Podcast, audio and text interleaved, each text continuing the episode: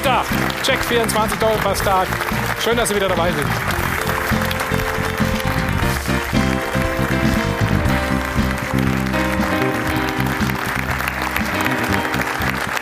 Ja, und endlich wieder Bundesliga, Rückrundenstart, 18. Spieltag. Mir wurde ganz schwindelig, Ihnen vielleicht auch beim Topspiel. Was für ein unglaubliches Tempo und vielleicht das Tor des Tages bisher. Axel Witsel hämmert voller Entschlossenheit den Ball unter die Latte. Der BVB am Ende vielleicht ein glücklicher Sieger, aber sie halten die Bayern weiter auf Distanz. Die Lichter gehen langsam aus bei Hannover 96. Ein Torschuss in 90 Minuten. Eine ganz blasse Vorstellung. Es könnte personelle Konsequenzen haben. Wir sehen Horst Held, das war eben vom ein paar Minuten, also großes Treffen, Analyse mit Martin Kind. Im Moment wird zwar noch trainiert, aber es könnte doch einiges passieren. Reicht die Qualität nicht bei Hannover 96? Das ist dann die große Frage. Qualität wird ihnen nachgesagt, nämlich Bayer Leverkusen, aber auch unter dem neuen Trainer Peter Bosz konnten sie gestern nicht gewinnen. Woran es gelegen hat, das sagt unser Sportdirektor. Hier ist Simon Rolfes.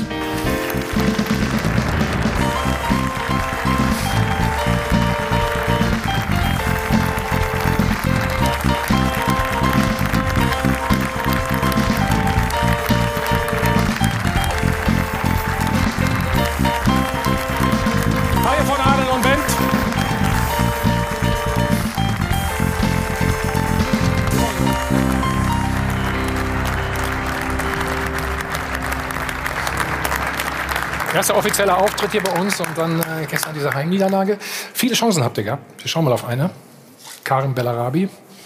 Mein Power hat er ja, ne, in seinen Beinen, oder? Guck mal. Ja, absolut. Das war natürlich wirklich haarscharf. Ein paar Zentimeter sozusagen nur gefehlt. Ein sehr guter Angriff auch gewesen, gut rausgespielt, ja. Und leider nicht ganz genau gezielt. Hast du dann gemerkt, es geht heute irgendwie nichts? Ja, wir hatten ja viele Chancen, auch in der ersten Halbzeit schon. In der ersten Halbzeit hat ja ein bisschen der letzte Pass häufig gefehlt, sonst haben ja auch viele Situationen, die im Ansatz sehr gut waren. Mhm. Und so ein bisschen, ja, Yann Sommer natürlich auch einen guten Tag gehabt. Das letzte bisschen hat gefehlt. Morgen, ganz wichtiger Tag für dich persönlich. Du hast Geburtstag, ne? Ja, genau. Das weiß sogar dein Boss Rudi Völler. Hör mal, was er dir für Glückwünsche oder was er dir zum Geburtstag wünscht. Ich wünsche ihm, das wird er schnell noch merken, dass wir schnell mal wieder ein Spiel gewinnen, dass er ein schönes Wochenende hat und hoffe schon am nächsten Wochenende.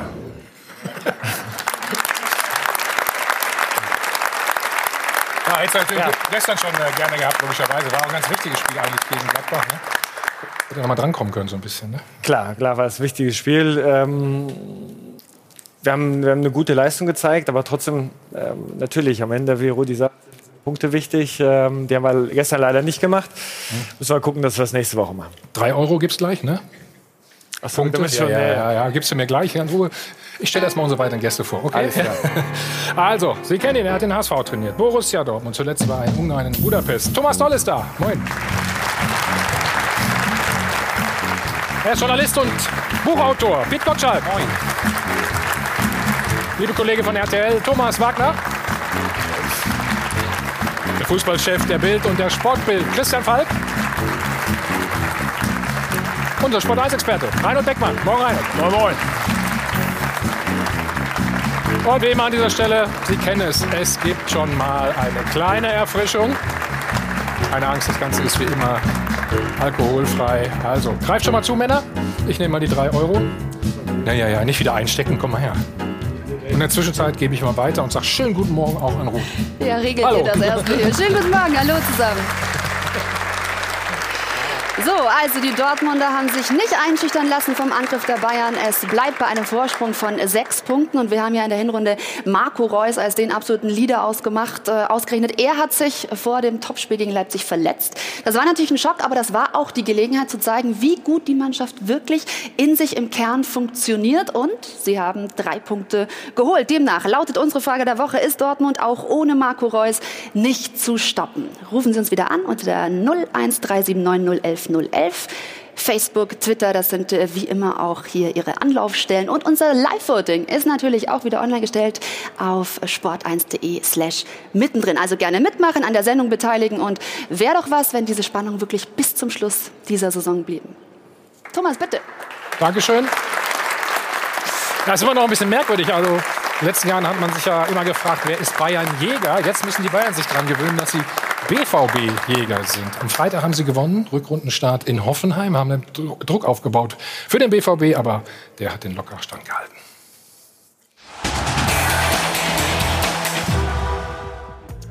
Selbst wenn Marco Reus angeschlagen fehlt, warm anziehen müssen sich vor allem die Gegner der Dortmunder. Wieder hat der BVB ein Spitzenteam der Bundesliga niedergerungen, in einem hochklassigen Match, in dem die Leipziger nicht unbedingt ihre erste Heimniederlage hätten kassieren müssen. Dass die Mannschaft von Trainer Favre aber auch höher als 1:0 hätte gewinnen können. Bemerkenswert auch, dass die Schwarz-Gelben zu 0 gespielt haben, obwohl sich einige Abwehrspieler verletzt abgemeldet hatten. Und weil auch Elftoremann Reus auf der Krankenliste stand, musste diesmal ein anderer das entscheidende Tor machen. Witsel mit aller Entschlossenheit zum 14. Saisonsieg. Der BVB ist und bleibt auf Meisterschaftskurs. Und merke, auch ohne Reus ist Dortmund nicht zu stoppen. Reinhold, zumindest gestern, oder? Ja. Wie wichtig war das auch zu zeigen? Ein gutes Spiel, was mich gestern überrascht hat, oder wo ich mich selber, ist jetzt nicht von mir vermutet, dass ich mich nochmal in Götze verlieben würde, ja, weil der hat nämlich gestern gut Fußball gespielt, auf eine Art und Weise dienlich, und dann hattest du gestern einen Bürki im Tor, der wirklich außergewöhnlich gehalten hat, auch belegt hat, dass er richtig Spiele gewinnen kann, und das andere ist natürlich inzwischen so ein Selbstbewusstsein, ein gelebtes Selbstbewusstsein in diesem Team, dass du gedacht hast, ja, sie kriegen das hin. Sie kriegen das hin, und Leipzig hatte gestern auch in der zweiten Hälfte ein paar ganz starke Szenen. Aber da war so eine Wehrhaftigkeit bei Dortmund, so eine Stärke, so eine grundsätzliche Stärke zu spüren, dass an dem Tag die 3 Punkte nach Dortmund gehen. Mhm. Trotzdem, wenn man Marco Reus in der Hinrunde gesehen hat, klar, 11 Tore geschossen, ja, eigentlich unverzichtbar. Aber was Dortmund in dieser Saison auszeichnet, sie haben einen Bundesliga-Rekord aufgestellt mit 16 Toren von 16 unterschiedlichen Spielern. Das hat so noch nicht gegeben. Also der Rekord liegt bei 20 in der ganzen Saison von Werder Bremen. Und das zeigt, wie unberechenbar, wie vielseitig Dortmund dann noch ist. Dass Marco Reus tatsächlich immer noch obendrauf ist, ist ja ohne Frage, ist so. Aber man muss das auch mal kompensieren. Man kann bei Marco Reus ja nicht davon ausgehen, dass er die gesamte Saison durchspielt. Insofern haben sie da auch gestern den Beweis angestellt. Und der ist ja, also Reus ist für mich der beste Spieler der Bundesliga, aber eigentlich waren ja alle Vorlagen da, dass die Bayern rankommen können, und eigentlich hat Dortmund alles so gekontert, wie man es früher vielleicht von den Bayern kannte, also die Vorlage der Bayern mit dem Sieg in Hoffenheim, dann so die Kampfansagen, dann fehlt Reus, und Dortmund hat das alles rumgedreht. Ich fand auch das Statement unter der Woche von Reus, ich werde niemals zu den Bayern gehen, also das können sie sich eventuell schon sparen, da ein bisschen zu zügeln. Ja, das dürfen die Dortmunder Spieler ja angeblich nicht, laut Vertrag. Ja, aber ich würde sagen, das war gestern ein ganz starkes Statement. Und ich sehe keinen Grund, warum Dortmund nochmal da oben runterfallen sollte. Mhm. Ja, ich habe eben gesagt, Thomas, Bayern hat ja Druck aufgebaut, ne? Damit, dass sie vorgelegt haben. Hättest du Dortmund das so zugetraut? Wenn man so sieht, wie Lucien Favre auch mit dieser Situation umgeht, du hast immer das Gefühl, auch wenn du alle so hörst, auch in den Interviews, dass sie das überhaupt nicht interessiert. Das ist das Selbstvertrauen, was Reinhold auch gesagt hat, was sie sich jetzt in dieser Saison erarbeitet haben. Und das Problem geht ja erst los, wenn es vielleicht nur noch 3 Punkte sind. Das kann dann sein. Aber jetzt sind 6 Punkte. Sie haben das überragend gemacht gestern. Ein bisschen Glück, zweite Halbzeit. Leipzig hat das ganz stark gemacht auch.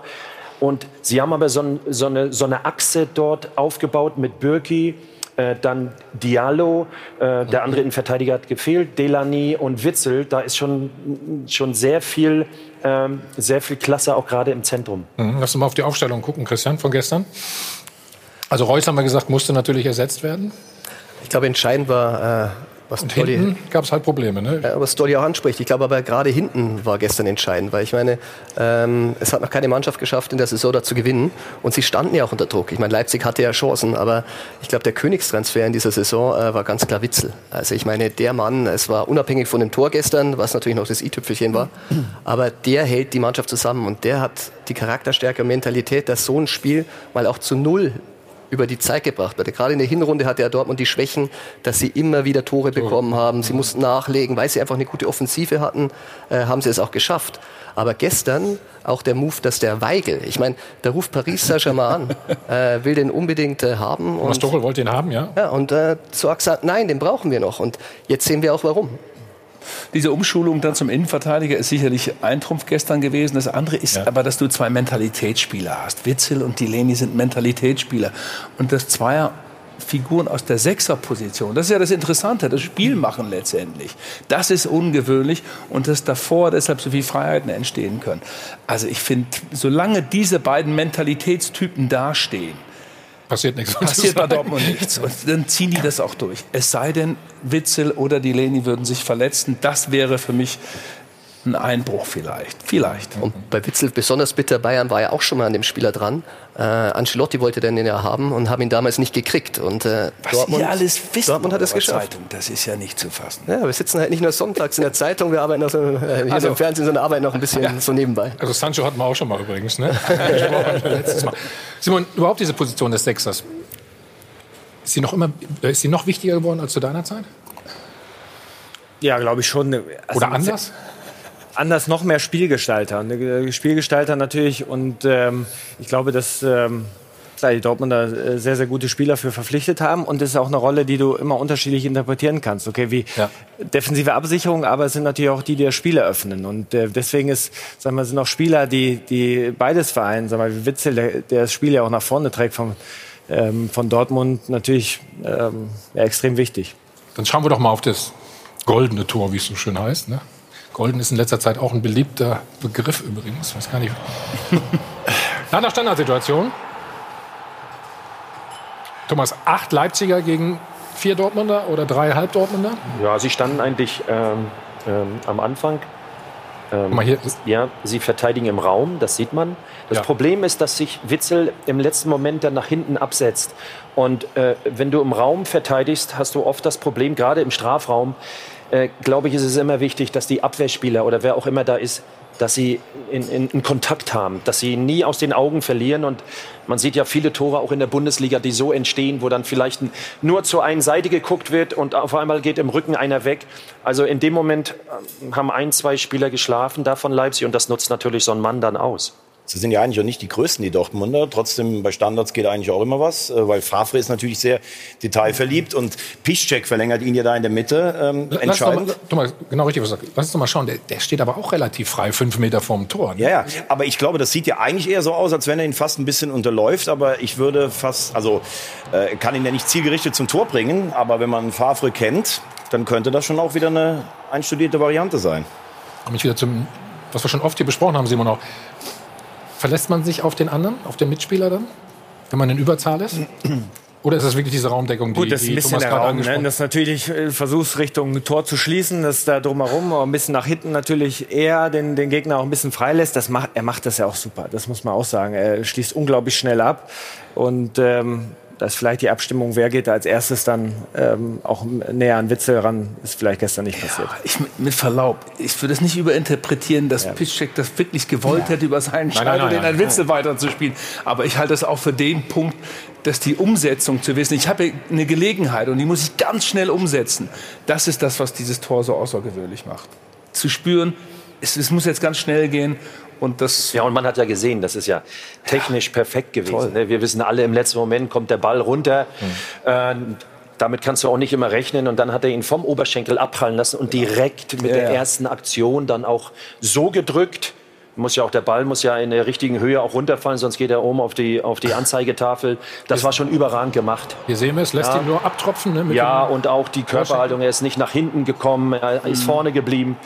Überragendes Tor. Entschlossen einfach, ne? Entschlossenheit. Oder erinnere dich, beim Hinspiel hat er auch schon getroffen. Und es war auch technisch ein Seitfallzieher, war auch wahnsinnig stark. Also, guter Typ.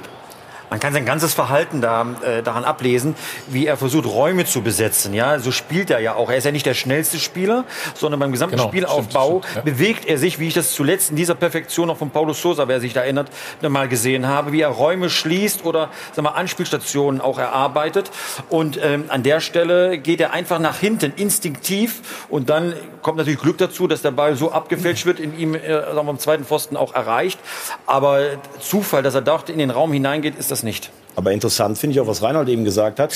Wenn du jetzt normalerweise siehst, da gibt es so viele verletzte Innenverteidiger. Ich glaube, 3 haben gefehlt. Und Weigl gegen Werner hätte man jetzt vielleicht im Vorfeld gesagt, von der Schnelligkeit her. Aber das finde ich auch gut an Witsel und Delaney, dass dieses Gerüst, diese Stabilität da ist, dass ein Weigl da einfach reinkommt. Und der kann sich auch an diese Zentrum oder an diese Achse anlehnen. Und das ist gestern überhaupt nicht aufgefallen. Also das war schon blitzsauber. Also ich finde, diese Entschlossenheit ist ganz wichtig bei Witsel zum Beispiel. Er macht ja dann auch ab und zu, Simon, auch mal geschicktes Foul oder kein Foul, ne? Das gerade so an der Grenze immer ist, oder? Gut, das gehört ja dazu. Du musst ja versuchen, auch mal den Rhythmus sozusagen des Gegners zu unterbrechen. Und vielleicht gehört auch mal eine clevere Aktion dazu. Und er ist ja erfahren genug, um auch ein Gespür dafür zu haben, wann es vielleicht ganz brenzlig wird. Die ersten 30 Minuten gehörten Dortmund, glaube ich, sind wir uns einig. Aber dann wurde Leipzig immer stärker. Wir schauen mal. Timo Werner habt ihr gerade angesprochen, oder du hast ihn angesprochen. Also mir ging es gestern so beim Zugucken wirklich. Ich habe gedacht, oh Gott, wie die sich gegenseitig ablaufen und was da alles passiert. Also hier, Thomas. Hakimi verliert den Ball da, ne? Ist das wirklich immer dieses schnelle Spiel? Da muss der Pass hundertprozentig kommen, ne? Ja. Und vor allen Dingen in dem Moment ist Leipzig... Man hat auch gesehen, der Innenverteidiger ist nicht direkt rausgerückt, weil er ein bisschen Angst hatte. Sie waren auf einer Linie und sehr hoch von der Box weg. Und deshalb war es eine gefährliche Situation. Dortmund hätte das besser machen können. Und hier überragend mitgenommen von Werner im höchsten Tempo, nach innen gegangen, noch an einem vorbeigegangen. Und dann fehlt ein bisschen die Konzentration, die Genauigkeit, weil wenn er den Pass spielt, dann ist natürlich der Leipziger Spieler direkt frei auch zum Tor hin. Und das war eine Riesenchance. Ja, es gibt ja einen Grund, warum Dortmund und Bayern am Werner interessiert sind. Also der Mann ist wirklich wahnsinnig schnell. Und Nationalmannschaft spielt er auch noch nebenbei. Ne? Nebenbei. Ja. Vor allem auch die letzte Aktion vom Spiel, wo Paco da noch abgelaufen wird, wo er da auch noch reinspitzelt. Also ganz zum Schluss war das, ne? Ganz am Schluss. Ja. Also wirklich wahnsinnig laufstark, weil du Nationalmannschaft ansprichst. Also es wird ja immer so ein bisschen die Diskussion, ob so ein Spieler zum Beispiel bei Bayern wirklich seine Stärken ausspielen könnte. Warum nicht?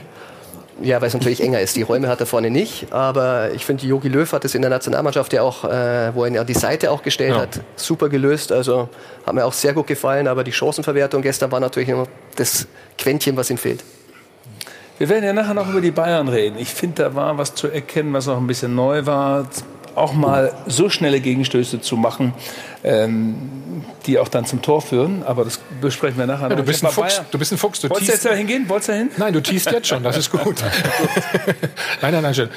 Was ist mit deinem Ton? Ja, keine Ahnung. Ich habe jetzt so ein Mikrofon in die Hand gedrückt. Er will an deinen Job. Fangen wir an, Thomas. Fangen wir an. Übernimm mal. Ja, lass uns noch über... Leipzig. Über das Spiel noch ein bisschen reden, ja? Okay. Wir schauen erst noch auf eine Chance von Borussia Dortmund. Diallo, Standardsituation wieder, Pitt. Ich sehe es gerade nicht, weil der Kameramann davor steht. Aber ja, wir haben aber 3-4 Bildschirme. Vielleicht suchst du den einen, wo er nicht vorsteht. Ich noch den Kopf, Ja, jetzt sehe ich es. Und, was möchtest du wissen? Nö, jetzt nichts mehr. Pause macht das gut, wollte ich sagen, oder? Im letzten Moment? Thomas, sag was, du hast ja 2 Mikros. Ja, ich habe das gestern schon gesehen. Er hat ihn, also es war kein Elfmeter, aber hat ihn so gestört, dass er den Ball nicht mehr aufs Tor bekommen hat. Und er ist ja Stürmer, das war richtig gut verteidigt in dem Moment. Also klammert ein bisschen, ne? Kommt man nicht so richtig gut zum Kopfball. Trotzdem eine Ruhe. Sagst du Elfmeter oder was, Christian? Nee, aber es ist, als wenn ein Stürmer so hinten im eigenen 16er hingeht, ist sehr gefährlich. Ja, aber wenn er es gut macht und gut löst, wie jetzt? Ja gut, aber ein paar Nuancen und es ist Elfmeter. Also ich hätte ihn jetzt auch nicht gegeben, aber war schon hart an der Grenze. Ja. Und es ist halt wohltuend, dass der Videoschiedsrichter da nicht eingreift und vielleicht noch für Verwirrung sorgt, dass jemand rausrennt, sich das auf dem Monitor mal anguckt, dass man es einfach laufen lässt. Weil das war auch keine krasse Fehlentscheidung. Und man sieht es ja auch in den Dortmunder Spielern. Oft hast du ja das Gefühl, da beschwert sich keiner. Also ich würde sagen, mit Christian Nuancen kein Elfmeter. Aber es zeigt ja auch wieder, wir haben über Werner gesprochen, der da hinten ausgeholfen hat. Jetzt sehen wir hier Paulsen, wie die gearbeitet haben. Also es war schon ein heißes Spiel gestern und ich muss sagen, sind wir auch wieder bei Dortmund. Das zu gewinnen, war wirklich so ein Punkt, was so eine Meisterschaft entscheiden kann. Ja. Leipzig wirklich mit vielen, vielen Chancen. 48. Minute, weiter geht's. Roman Bürki, Reinhold, hast du eben angesprochen. Ja. Grandios. Also hier gegen Sabitzer. Außergewöhnliche Situation, auch das. Schnelligkeit, liegt am Boden, aber ist sofort wieder oben. Aber das hier ist auch beeindruckend, ne? Als Innenverteidiger, ne? Wer da rechts? Naja, macht 2 schnelle Schritte und ist weg. Ja, aber Na, das ist das Phänomen Leipzig. Man muss sagen, was die da in der Endverteidigung haben mit Konaté und Upamecano ist außergewöhnlich. Zwei junge Leute, zwei Franzosen. Du denkst, warum ist Leipzig in der Lage, solche jungen Leute zu fischen? Also die allein aufgrund ihrer Körperlichkeit so einen Vorteil mitbringen. Es ist ein Genuss, denen zuzuschauen. Thomas hat es eben gesagt, zwei Schritte und sie sind am Gegner vorbei. Es gab gestern so viele Offensivszenen von den beiden. War das bei dir auch so? Okay. Ja, das war wirklich herausragend. Aber die Antwort ist ja einfach, ich meine, Upamecano kommt ja von Salzburg, da gibt es ja so... Ist klar. Die sind schon ein bisschen früher dann im Fokus, aber ich kenne die Geschichte. Ich gebe dir absolut recht, also ja, Upamecano ist ein Topmann. Jung, also außergewöhnliche Spieler, wirklich. Über eine Szene wollen wir gleich noch reden. Wir haben eben mal Axel Witsel ja schon gesehen mit dem Tor, aber es gab dann noch einen Zweikampf mit Yusuf Paulsen. Also bin ich gleich auf eure Wertung gespannt. Und jo, dann schauen wir gleich, was in Hannover alles ist. Was passiert da? Gibt es möglicherweise eine personelle Konsequenz? Das ist die große Frage. Gestern war es eine sehr, sehr schwache Vorstellung. Alles gleich bei uns im Check 24 Doppelpass. Bis gleich.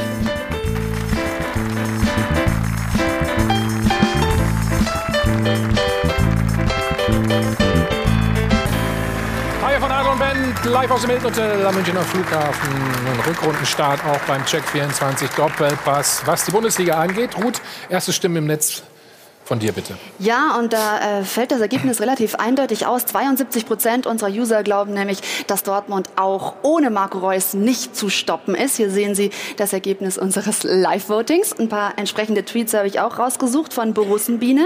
In der Mannschaft stimmt es und sie sind in der Lage, auch solche Ausfälle zu kompensieren. Und Thomas mit dem bezeichneten Namen Lewandowski sagt, man muss auch ohne unseren Kapitän Reus solche Spiele gewinnen. Es sind 11 Mann auf dem Platz. Oh, da muss wahrscheinlich jemand ins Phrasenschwein zahlen.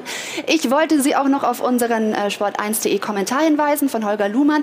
Der hat sich auch ein bisschen mit dem Titelkampf beschäftigt, sagt, die Bayern haben zwar an diesem Spieltag mehr überzeugt, aber die Dortmunder haben eine phasenweise abgezockte Leistung abgerufen, vor allem eben auch ohne ihren entscheidenden Mann Marco Reus, und dieser Sieg gibt Selbstbewusstsein, also gerne mal reinklicken, sport1.de, und jetzt rufen wir das Dopafon ab. Ihre Meinung, liebe Zuschauer? Marco Reus ist ein absoluter Leistungsträger und man kann auf ihn wohl mal ein, zwei Spiele verzichten.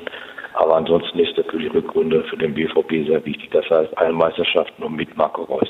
Wie man gestern gesehen hat, kann der BVB auch einen Ausfall von Marco Reus kompensieren. Wenn die Dortmunder so konstant bleiben und ihre schweren Auswärtsspiele gewinnen, dann sollte eine Meisterschaft eigentlich nichts im Wege stehen. Ich glaube, wenn Reus länger verletzt ist, dass es dann für den BVB schon schwierig werden kann. Reus ist der wichtigste Spieler von Dortmund. Dortmund hatte schon Glück in Leipzig und Reus wird für die nächsten Spiele, wenn verletzt, sehr fehlen. Marco Reus ist durchaus ein wichtiger Spieler für Borussia Dortmund.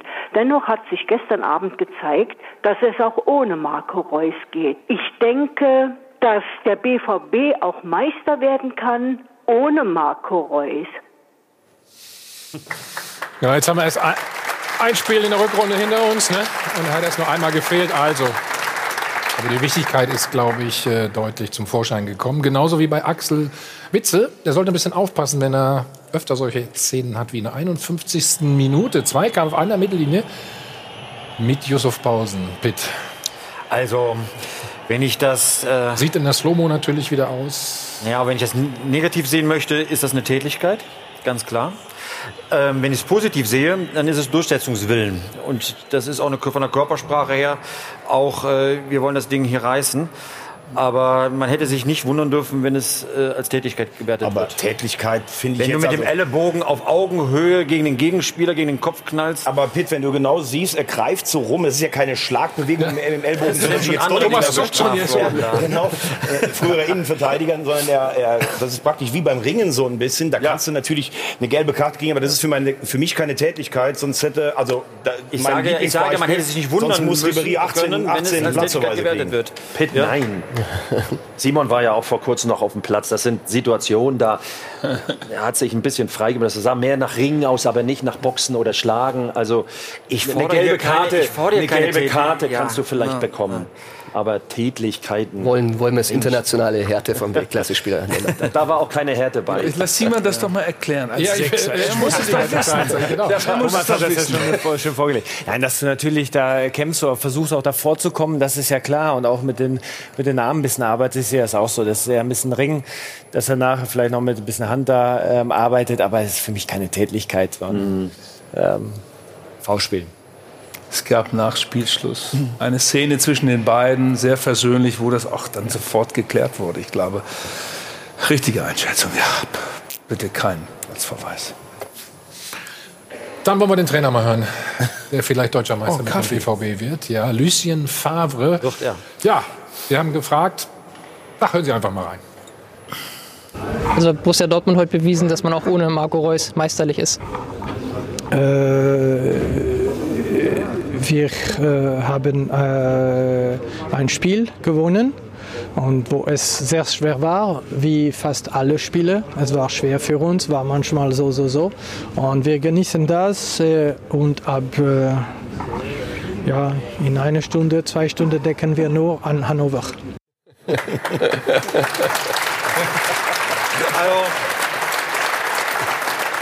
Lucien Favre veräppelt uns alle. Also uns Journalisten veräppelt er alle. Ja.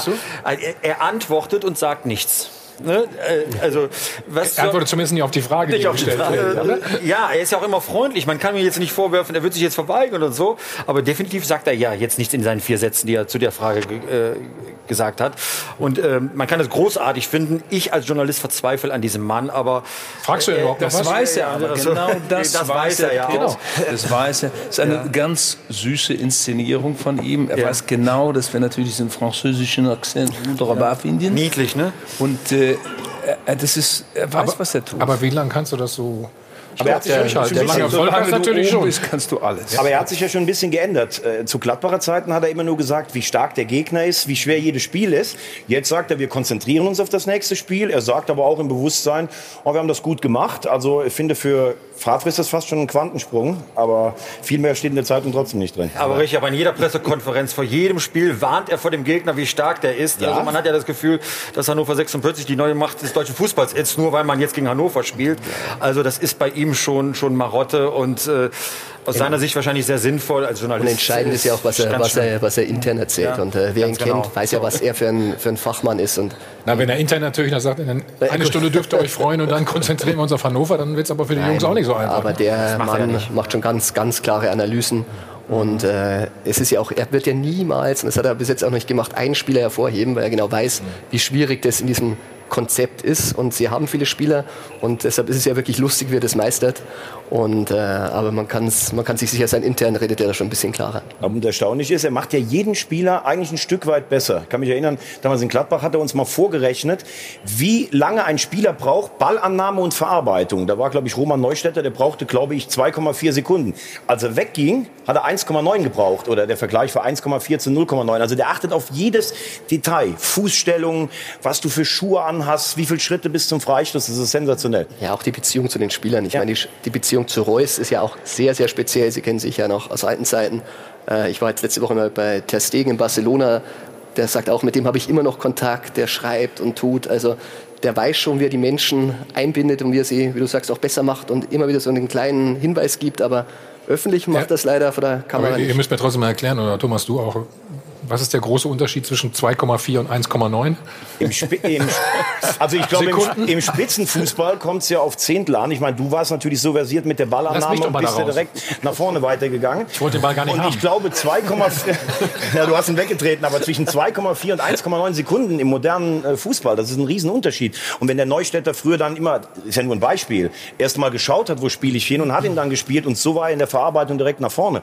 Das war schon ein Riesenunterschied. Also ich bin von Favre einfach begeistert. Wie groß ist der Anteil von Lucien Favre? Wir haben Witsel gerade schon erwähnt, Reus, ganz wichtige Faktoren auf dem Spielfeld. Er ist ja neu gekommen im Sommer und hat der Mannschaft wieder ein Gesicht verliehen. Und er musste ja auch viele neue Spieler integrieren. Dortmund hatte ja auch einen Umbruch. Und Lucien Favre ist ja nicht nur ein Fachmann, sondern das, was jetzt auch schon hier in der Runde auch besprochen worden ist, Er versucht wirklich jeden Einzelnen besser zu machen und kriegt das anscheinend auch hin, dass die Spieler besser werden. Und das ist ja wirklich interessant, jetzt nicht nur wegen den 1,9 und 2,4, sondern das ist ja die tägliche Arbeit, die du brauchst als Fußballprofi, dass du diese schnelle Verarbeitung mit dem Ball hast, dass du einen Druck in deinem Passspiel hast. Das sind so wichtige Komponenten, gerade im modernen Fußball. Und ich glaube, dass er das hinbekommt, dass die Mannschaft natürlich das auch versteht, dass die lernen wollen. Und dadurch ist er erfolgreich. Und deshalb ist er so ein klasse Mann und deshalb ist er erfolgreich jetzt mit Borussia Dortmund. Und er ist auch souveräner geworden. Also wenn man es in härter Zeiten oder so, da war er noch ehrgeiziger, wollte die Spieler am liebsten wirklich da reindrängen in sein Konzept. Aber er hat jetzt die Gelassenheit und er schafft es ja auch immer wieder. Ich meine, wenn man gesehen hat, was er da in Nizza gemacht hat, wo er mit weniger Geld da mithalten konnte vorne. Auf Dauer ist es natürlich schwieriger, aber immer wieder, wo er Erfolg hat. Keine Krisensituation erlebt mit ihm. Wir erinnern uns auch an Lucien Favre, der dann schon ungehalten werden konnte, wenn es kritisch war. Er ist ein so Besessener, er ist ein Fußballnerd. Es gibt köstliche Geschichten aus Nizza. Ein Abend mit Max Eberl, der dort mehrmals zu Besuch war, um Plea da wegzukaufen, ist höchst amüsant. Es gibt andere Seiten auch und komische Seiten. Aber man muss auch mal sagen, Balotelli hat er auch in den Griff. Und das ist also schwieriger, glaube ich. Nein. Ist auch, ich meine nur als Nerd, als Besessener. Ich meine, diese eine Geschichte ist ja irgendwie unschlagbar. Er war Tabellenführer mit OSC Nizza. Es ist Heiligabend. Der Manager geht zur Heiligen Messe mit seinen Kindern. Es klingelt das Telefon. Wer ist dran? Lucien Favre. Und sagt, ich kann so nicht weiterarbeiten. Und, so, und wollte irgendwie noch einen Spieler dazu haben und so weiter. Das ist Lucien Favre. An Weihnachten darf man sich aber auch was wünschen. Weihnachten darf man sich was wünschen. Er wollte einen neuen haben. Haben sich nicht so ganz richtig verstanden, die beiden, oder? Kann das sein? Ja. Weißt du, das Max Eber wurde begrüßt. Wie hast du das 4,5 Jahre ausgehalten mit Lucien Favre vom Manager von OSC Nizza? Also, ja, verrückter Hund. Verrückter Hund, okay. So, da haben wir 3 Säulen der Borussia aus Dortmund angesprochen. 4. schon leicht gestriffen. Gestern eine super Partie wieder gemacht, Roman Bürki. Aber eine Szene hätte dann wäre fast in die Hose gegangen. Und zwar hier. Thomas? Oh, das hat er natürlich noch überragend. Aber das ist die Blutgrätsche, hätten wir früher gesagt, oder?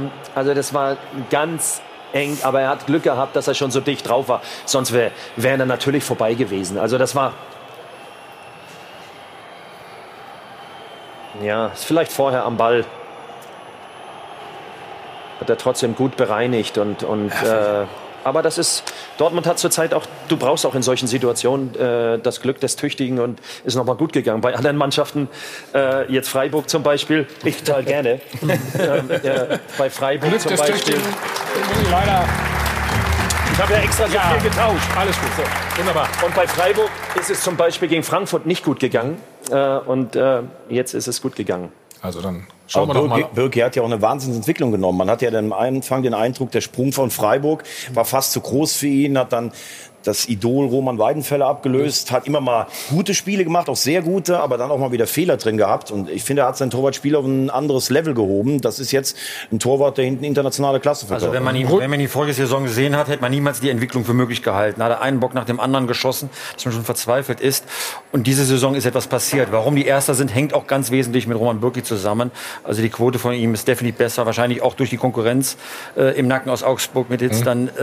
ist man vielleicht auch noch mal anders konzentriert. Apropos Quote. Ruth hat einige Quoten. Erfrischend nüchtern betrachtet. Die Doppelpassanalyse wird präsentiert von Klaus Thaler Alkoholfrei. Ja, das habt ihr schon vollkommen richtig zusammengefasst. Also letzte Saison war für Roman Bürki wirklich eine zum Vergessen. Da hat er eine Unsicherheit nach der anderen gehabt. Jetzt hat er sich wirklich gesteigert, ist 28 Jahre. Man hat den Eindruck, dass er jetzt in dieser 4. Saison beim BVB auch wirklich seine Beste spielt. Und ich habe ein paar Zahlen und Quoten tatsächlich für euch. Also er hat ja richtig zu tun gehabt gegen die starke Leipziger Offensive. Hat 5-mal stark pariert, eben die 0 gehalten.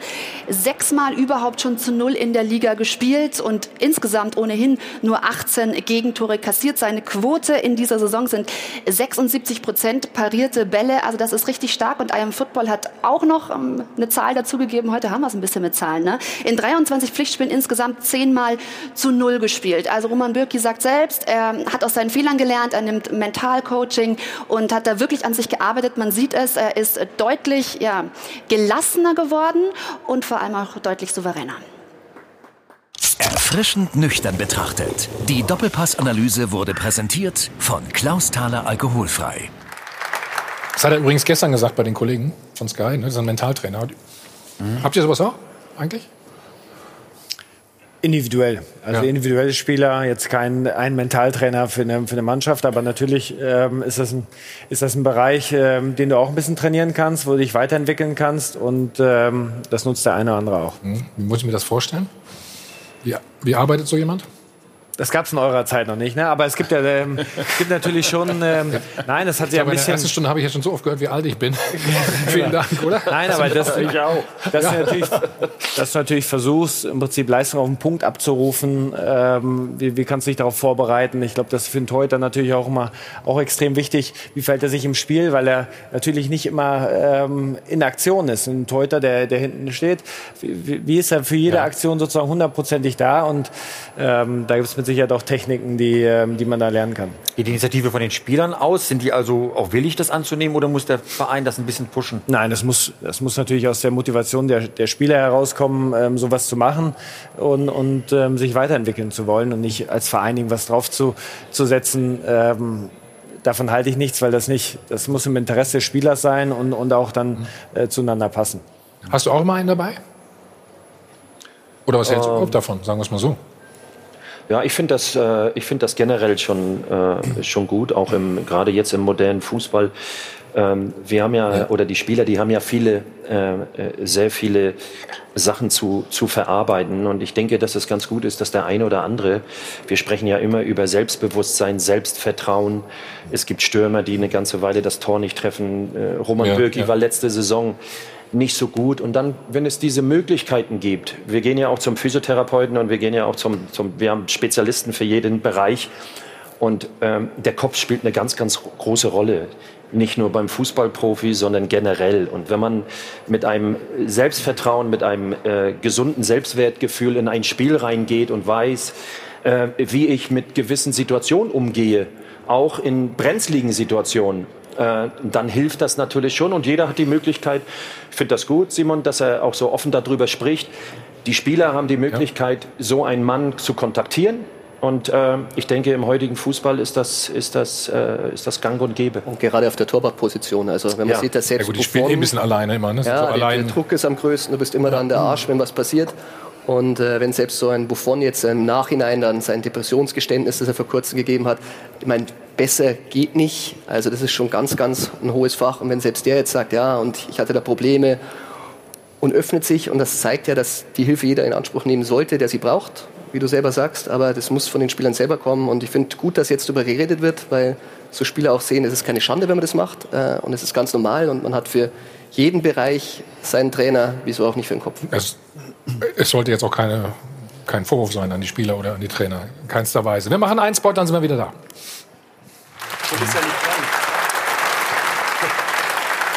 Ja, bitte, du hast gerade gesagt, früher wurde das nicht ganz so positiv gesehen. Also ich kann mich daran erinnern, zu meiner Sportbildzeit, wenn wir dann rausgefunden haben, eine Mannschaft hat einen Mentaltrainer, dann war das für uns tatsächlich immer so ein Signal als Eingeständnis einer Schwäche. Es muss da etwas repariert werden. Wahrscheinlich haben wir das damals auch aus Unwissenheit geschrieben, was ein solcher Mentaltrainer leisten kann.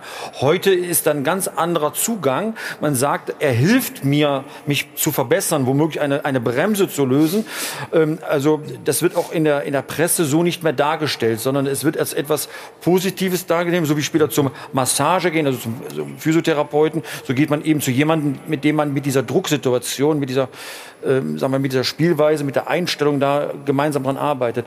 Also dieser negative Touch, den es da mal gegeben hat, der ist, glaube ich, verschwunden. Und ehrlich gesagt, ich finde das auch gut so, wenn es die Spieler besser macht und ihnen hilft. Warum sollte man das nicht in Anspruch nehmen? Alles andere wäre ja Nonsens. Ja. Genau. Absolut. So, dann machen wir weiter mit Bayer Leverkusen. Durchwachsene Vorrunde nennt man das, glaube ich, Simon. Ne? 24 Punkte, wenig Konstanz. Und der hochtalentierte Kader spielt viel zu oft unter den Möglichkeiten. Jetzt der neue Trainer da, Peter Bosz, der soll alles ändern. Aber gestern hat das noch nicht so richtig geklappt.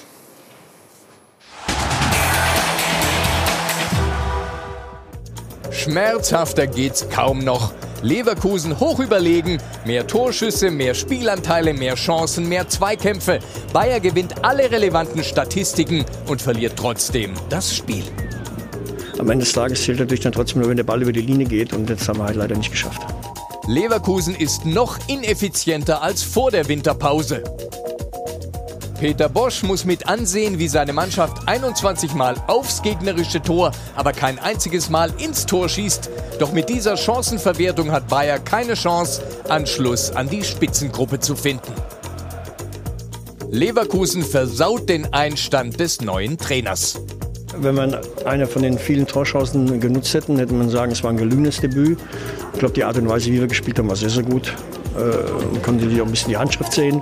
Heiko Herrlichs Handschrift war letztlich sein Verhängnis. Der Vorwurf, zu wenig aus dem hochtalentierten Team herausgeholt zu haben.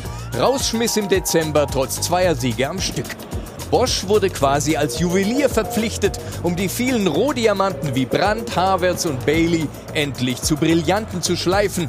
Der Holländer gilt als Talentförderer, als Bessermacher. Ja, ich hätte jetzt auch nicht damit so gerechnet, dass wir jetzt so ein gutes Spiel abliefern, auch wenn es dann im Endeffekt nur zu 0 Punkten gereicht hat. Aber ja, ich glaube, man kann zufrieden sein.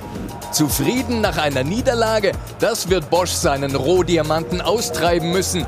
Ein bisschen mehr Glanz im Leverkusener Spiel ist unverkennbar. Doch das Ergebnis zeigt, auf Juwelier Bosz wartet noch jede Menge Feinschliff.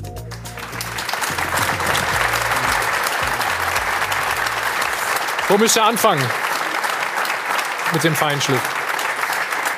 Ja, ich glaube, also es war ja nicht zu erwarten, dass innerhalb von 2 Wochen kannst du nicht als neuer Trainer, das weiß Thomas auch, alles sozusagen umstellen, dass alles hundertprozentig funktioniert. Und das war klar, dass wir einen Schritt nach vorne machen wollen, auch von der Spielweise her, wir etwas anders spielen wollen. Und dass natürlich jede Menge Arbeit noch auf uns wartet, um das sozusagen zu perfektionieren. Und ich glaube, was heißt denn andere Spielweise? Simon, was heißt das haben wir ja gestern gesehen, dass wir natürlich offensiver, dass wir auch mehr den Ball haben. Wir haben gestern viele Chancen. Leider war die Chancenverwertung nicht gut. Ein Punkt, wo wir auch dran arbeiten müssen. Ja. Aber viel mehr Chancen rausgespielt als vorher. Und dass dann natürlich jedes Rädchen, wie das im Fußball dann ist, die Abstimmung, da muss man lange dran arbeiten. Das ist noch ein harter Weg, bis wir es perfektionieren. Das war uns aber klar, dass es nicht jetzt direkt beim ersten Spieltag alles funktionieren kann. Ja. Habt ihr keinen Knipser, keinen richtigen? Ja, nach dem gestrigen Spiel ist es ja einfach zu sagen, klar haben wir viele Chancen gehabt, kein Tor gemacht. Wir haben viele torgefährliche Spieler vorne, die gestern leider das letzte bisschen gefehlt hat. Und hinten? 30 Gegentore? Und jetzt wollt ihr noch offensiver spielen? Ja, aber es ist ja... Geht das nicht dann wieder in die falsche Richtung? Na, offensiver heißt ja nicht immer, dass man die Defensive vernachlässigt, sondern man muss das ja schon... Das sagst du so einfach. Ja, das sage ich so einfach, aber die Spielweise... man kann eine offensive Spielweise haben und trotzdem sehr, sehr auch auf die defensive Absicherung achten oder auf das defensive Verhalten. Und ich glaube, dass wir da es gestern schon sehr aufmerksam gemacht haben, sehr, sehr wenig zugelassen haben. Gladbach hat natürlich jetzt... auch mit dem Selbstvertrauen im Rücken natürlich die erste Chance direkt genutzt. War sozusagen ganz enge Geschichte, aber haben sie gut gemacht. Aber ich glaube, dass wir auch defensiv gestern eine ordentliche Leistung abgeliefert haben. Du weißt, was ich mit dem Knipser meinte, ne? Vorne drin einer, der auch mal ein paar Tore garantiert. Der Kevin Volland. Volland ist ja schon Knipser. Ja, aber ist das der Typ dafür? Ich finde schon. Ja, der ist auch mit unser bester Torschützer in der Hinserie. Und das ist auch klar, wenn wir haben jetzt insgesamt nicht so viele Tore gemacht, wie wir uns vielleicht erhofft haben. Und dass bei Stürmern auch ein bisschen das Selbstvertrauen ist. Das sieht man bei Gladbach gestern, dass die erste Chance genutzt wird. Bei uns hatten wir ein paar Chancen ein bisschen gefehlt. Aber das ist bei Stürmern immer so, dass natürlich auch ein bisschen dieses Selbstverständliche, die Leichtigkeit dazukommen muss. Und die musst du dir am Anfang erst eben erarbeiten, bis die kommt. Und dann wird es auch einfacher. Also ich finde die Kritik auch ein bisschen überhart, weil wer das Spiel gestern gesehen hat, ich meine, du hast es ja richtig angesprochen, also Bosz, großes Kritikpunkt war ja immer bei Dortmund, Defensive zu weit vorne, zu schlecht. Ich glaube, Gladbach hatte 2 echte Chancen, die andere von Hoffmann. Eine wurde gemacht und spielerisch hat es wirklich sehr, sehr gut ausgeschaut, muss man sagen. Ja, wir sprechen das gleich. Ne? Ja, vorher haben Sie die Möglichkeit, was zu gewinnen. Ich muss dich so unterbrechen. Simon erklärt uns dann alles, was besser werden muss. Also, Sie können dann ein iPhone X und 3.000 € gewinnen. Viel Glück, wir sind gleich wieder. Euer von Adel und Bent, live aus dem Mittelhotel, Landscher Flughafen beim Check 24, Doppelpass.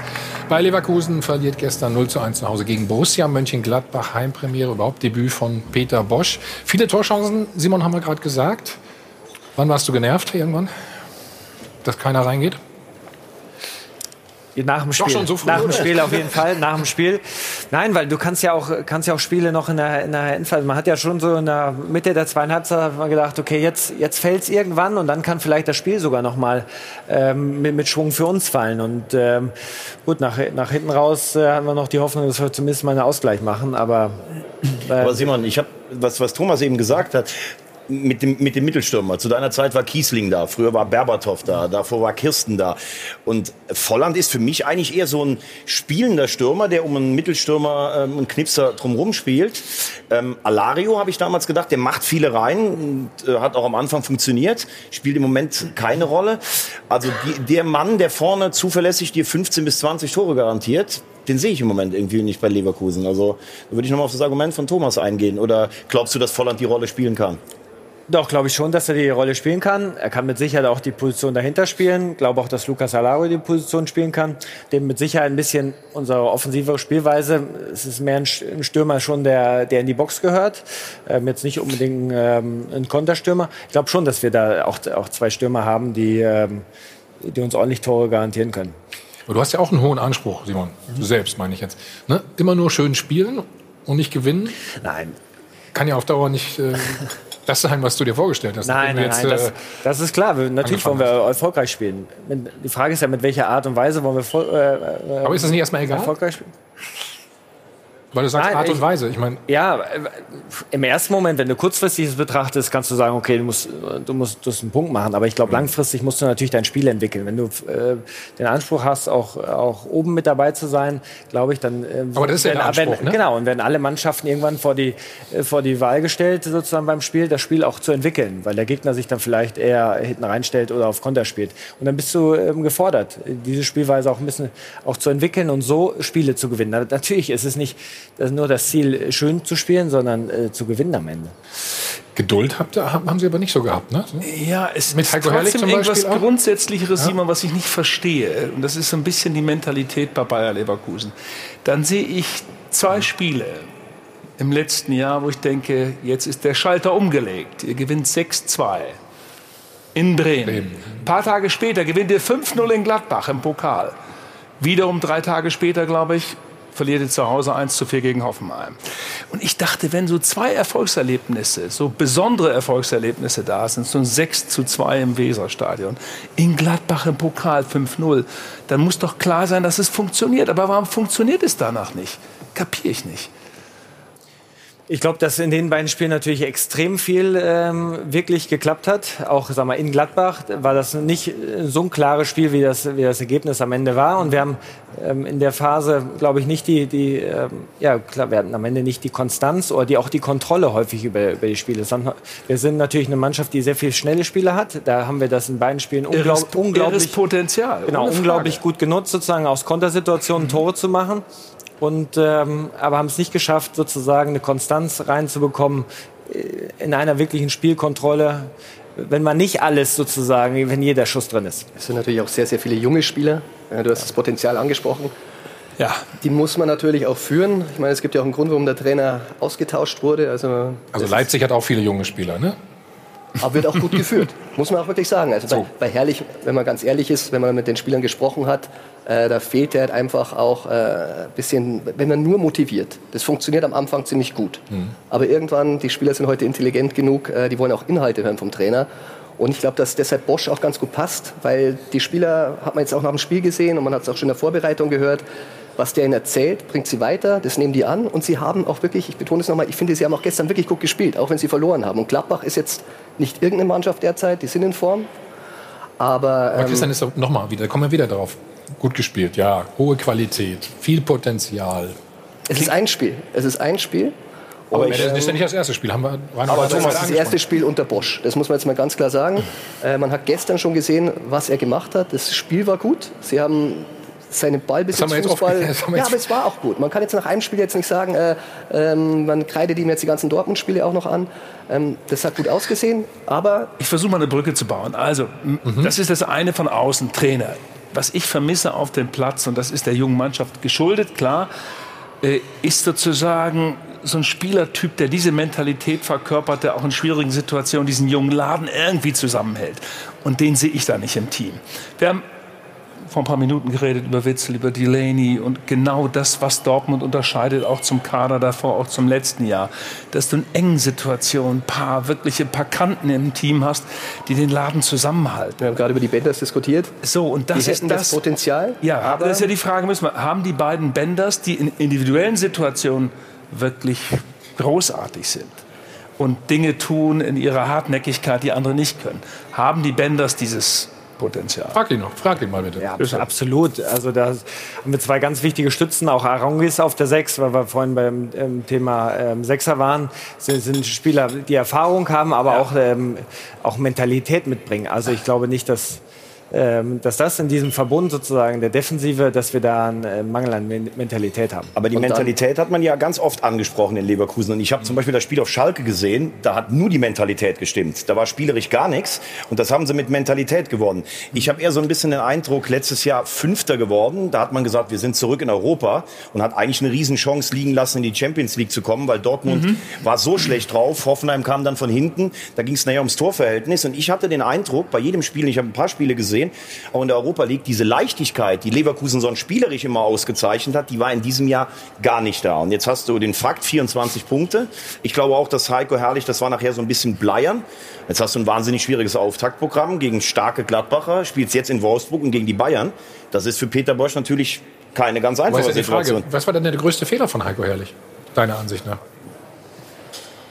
Der größte Fehler am Ende sozusagen in der Bilanz der Hinserie haben wir natürlich, was auch schon angesprochen wurde nicht spielerisch so überzeugt oder auch von den Punkten her, dass wir die Hoffnung hatten, dass wir in der Rückserie da weiter sozusagen drauf aufbauen können und weitermachen. Wenn man ganz hart ist, muss man sagen, vielleicht war der Fehler auch schon, dass man nicht gleich im Sommer getrennt hat. Man wusste über den Verhältnis Mannschaft-Trainer, man wusste über die Schwächen von Herrlich. Vielleicht hätte man den Schritt, der jetzt kritisiert wurde, weil er noch 2 Spiele gewonnen hat, im Winter hätte man im Sommer vollziehen können und dann hätte man einfach dann gleich von Anfang an einen Neubeginn machen müssen. Es war vielleicht jetzt ein bisschen spät. Formuliert das meine Frage um, ja? Ja, nee, aber genauso ist es. Also ich finde auch Herrlich im Sommer, Trennung, Neuanfang und die Gefahr besteht nämlich jetzt, wenn die Mannschaft nicht Europa erreicht. Und sie haben Talente, also wenn man Havertz sieht, ich glaube, das ist das Größte, was im deutschen Fußball momentan rumläuft. Wenn du die dann nicht halten kannst, dann wird es für Leverkusen gefährlich. Hätte man sich eher trennen müssen? Ja, das kann ich nicht beurteilen, weil ich im Sommer nicht involviert war. Bin seit Anfang Dezember in dem Job. Von daher war ich auch nicht involviert in die Zeit im Sommer. Du wusstest gar nichts? Nein, ich war davor. Ich bin seit Sommer wieder bei Bayern 04 Leverkusen und da maße ich mir ja kein Urteil an, in einer Zeit, wo ich nicht mit involviert war, dann eine Aussage zu treffen. Wir sind in die neue Saison so gegangen in der Konstellation und wir haben jetzt einfach eine Veränderung vorgenommen. Diese Trennung war natürlich sehr unglücklich, ne? Wie sie auch gelaufen ist, Reinhold. Oder? Ja, okay, da waren dann die 2 Siege davor. Es ist ja immer so ein Konflikt, den man mit Bayer Leverkusen hat als Fußballfan. Auf der einen Seite sind wir immer ganz verknallt, wenn es toll läuft bei euch, dann ist das so gut anzugucken, dass er sagt, hey, das ist geiler Fußball. Das ist so wunderschön, die Entdeckung von Havertz vor 1,5 Jahren, dass, wenn es läuft, wenn Bailey wieder die alte Form zurückgewinnt, wenn dieses Tempo, dieser Highspeed bei euch drin ist, dann guckt man sich das wahnsinnig gerne an und sagt, ja, geile Mannschaft. Und dann gibt es wieder diesen Moment, wo es in sich zusammenfällt, mentalitätsmäßig. Dann denke ich, ist das Vizekusen da so reingewachsen, dass das irgendwie nicht rauszukriegen ist? Ist das immer noch da? Das finde ich so schade, weil fußballerisch finde ich Leverkusen an guten Tagen großartig. Ist das dann nicht vielleicht die wichtigste Aufgabe, Simon? Das, was Reinhold gerade sagt, was manchmal so fehlt, euch vorgeworfen wird? Ja, Mentalität, Entschlossenheit. Das Mentalität, ich weiß nicht, wie es nennen das, aber ja, auch auf Schalke haben wir wirklich nur über Mentalität gewonnen. Wir haben, glaube ich, die zweitmeisten Kilometer sozusagen in der Hinserie von allen Mannschaften gelaufen. Also kann man auch nicht sagen, die Mannschaft läuft zu wenig oder strengt sich nicht an. Am Ende ist es ja eine Frage der Konstanz, die Topleistung abzurufen. So, das ist eine permanente Herausforderung natürlich immer, wenn man auch mit viele junge Spieler hat, die talentiert sind. Dass es da mehr schwankt, das ist ganz normal, auch in Leistung. Und das wird immer die Aufgabe sein und auch Herausforderung, versuchen da trotzdem auch in jungen Jahren eine möglichst hohe Konstanz. Und da ist immer wieder die Aufgabe vom Trainer. Ich meine, du hast Bailey angesprochen, ich finde, das ist das beste Beispiel. Ich meine, ein Riesentalent, aber der muss natürlich, ist nicht ganz einfach, aber der muss auch geführt werden. Und dass der so einen formellen Absturz gehabt hat in der Hinrunde, finde ich, hat schon sehr viel gezeigt. Ich meine, der wurde bei Bayern gehandelt, der wurde bei englischen Topclubs gehandelt. Und auf einmal spielt er bei Leverkusen keine Rolle mehr. Da frage ich, um so einen Jungen muss ich mich doch kümmern. Das ist ein gutes Beispiel, Christian. Was machst du mit Bailey? Das ist dein Aufgabenbereich, richtig? Ja, auch mein Aufgabenbereich. Natürlich mit Rudi Völler zusammen. Aber in der täglichen Arbeit natürlich des Trainers, klar. Ja, und du? Ja, und ich. Also natürlich trainiere ich. Du weißt auch, wie es... natürlich, wenn Themen sind, natürlich auch mit dem zu sprechen. Natürlich in Kontakt zu sein. Auch mit seiner Familie. Aber in der alltäglichen Arbeit... klar ist der Trainer, der in der Verantwortung steht. Aber ist es nicht auch so, gerade bei diesen jungen Spielern, weil wir sie mal ansprechen, Bailey, da war doch letztes Jahr dieser Wirbel, wie gerade Christian gesagt hat, wo der überall gehandelt wurde, dann die Frage, spielt er für Jamaika, da kommt immer sein Stiefvater, der hat irgendwie ganz komische Vereinbarungen unterschrieben, da werden ihm irgendwelche Flausen ins Ohr gesetzt, der fährt mit dicken Kisten da in Leverkusen vor. Dann hast du einen Brandt, der hat bei der WM selber, glaube ich, in 5 Minuten mehr bewegt als viele andere in 180 Minuten, aber hast ja trotzdem auch dieses Negativerlebnis mit dabei. Und dann ist natürlich immer die Frage der Stabilität. Und irgendwie habe ich so das Gefühl, Leverkusen ist so ein bisschen in eine Falle getappt. Hättest du Herrlich nach Platz 5 punktgleich mit der Champions League entlassen nach einem Jahr, hätten alle gesagt, was ist denn eigentlich mit euch los? Jetzt entlässt du ihn, nachdem er von den letzten 5 Spielen 4 gewonnen hat und bringst einen Trainer, der mit Ajax einen hinreißenden Fußball gespielt hat, der aber, das wird nicht mehr lange dauern, wenn er jetzt gegen Wolfsburg und Bayern nicht gewinnt, dann rechnet man nämlich vor, inklusive seiner Dortmund-Zeit, der hat seit 10 Spielen nicht gewonnen. Also das ist auch psychologisch, finde ich, eine schwierige Situation für Bayer Leverkusen. Also was fehlt dir? Klare Linie? Ich sage jetzt nicht Mentalität. Nein. Also ich glaube tatsächlich, wie der Kollege gesagt hat, man hätte sich besser im Sommer getrennt. Aber da ist halt die Frage, wie verkaufst du das? Und jetzt schleppst du dieses Thema von Anfang der Saison mit durch. Das ist schwer. Aber kannst du jetzt ja nicht mehr ändern, ne, Simon, oder? Jetzt muss die Situation ja annehmen. Ja, und sie müssen in die Europa League kommen. Also ich sage immer noch, Platz 7 ist für Leverkusen, also das könnte ja auch reichen. Immer noch mindestens drin, aber vorne Champions League, die sind schon ziemlich weit weg. Komm, dann schauen wir mal aufs Spiel. Gladbach hatte nicht viele Chancen, Thomas. Das 1-0. Ja, das war aber gut gespielt, ne? Ins letzte Drittel. Ich weiß jetzt nicht, ob der Hofmann, sich den selber vorspielen wollte, aber auf alle Fälle war es dann ein genialer Pass. Laufweg. Also hier. Sensationell, ne, ist auch auf der Linie gewesen, richtig gut. Und ne, dieser Ball geht rein und auf der anderen Seite geht der hat gestern zugestanden, es war eigentlich eine Vorlage für sich selbst. Also. Ach so, hat er auch zugestanden, das habe ich nicht gehört. Aber so sah es aus. Ja. Simon, was ist schiefgelaufen bei euch? Also Gladbach haben wir gelobt. Genau, wir haben einmal natürlich die Abstimmung ein bisschen das ist nicht gerecht. Ja, gut, der Pass geht natürlich ins Mittelfeld durch. Da hat einmal die Abstimmung nicht ganz genau gepasst. Waren Und dann sind wir Rücken mal ein bisschen zu früh aus. Guck mal hier, dieser Pass natürlich, klar, den kriegen sie gut durch. Ja. Und dann rücken wir ein bisschen zu früh aus der Abwehr raus. Und die Alibi-Grätsche dann?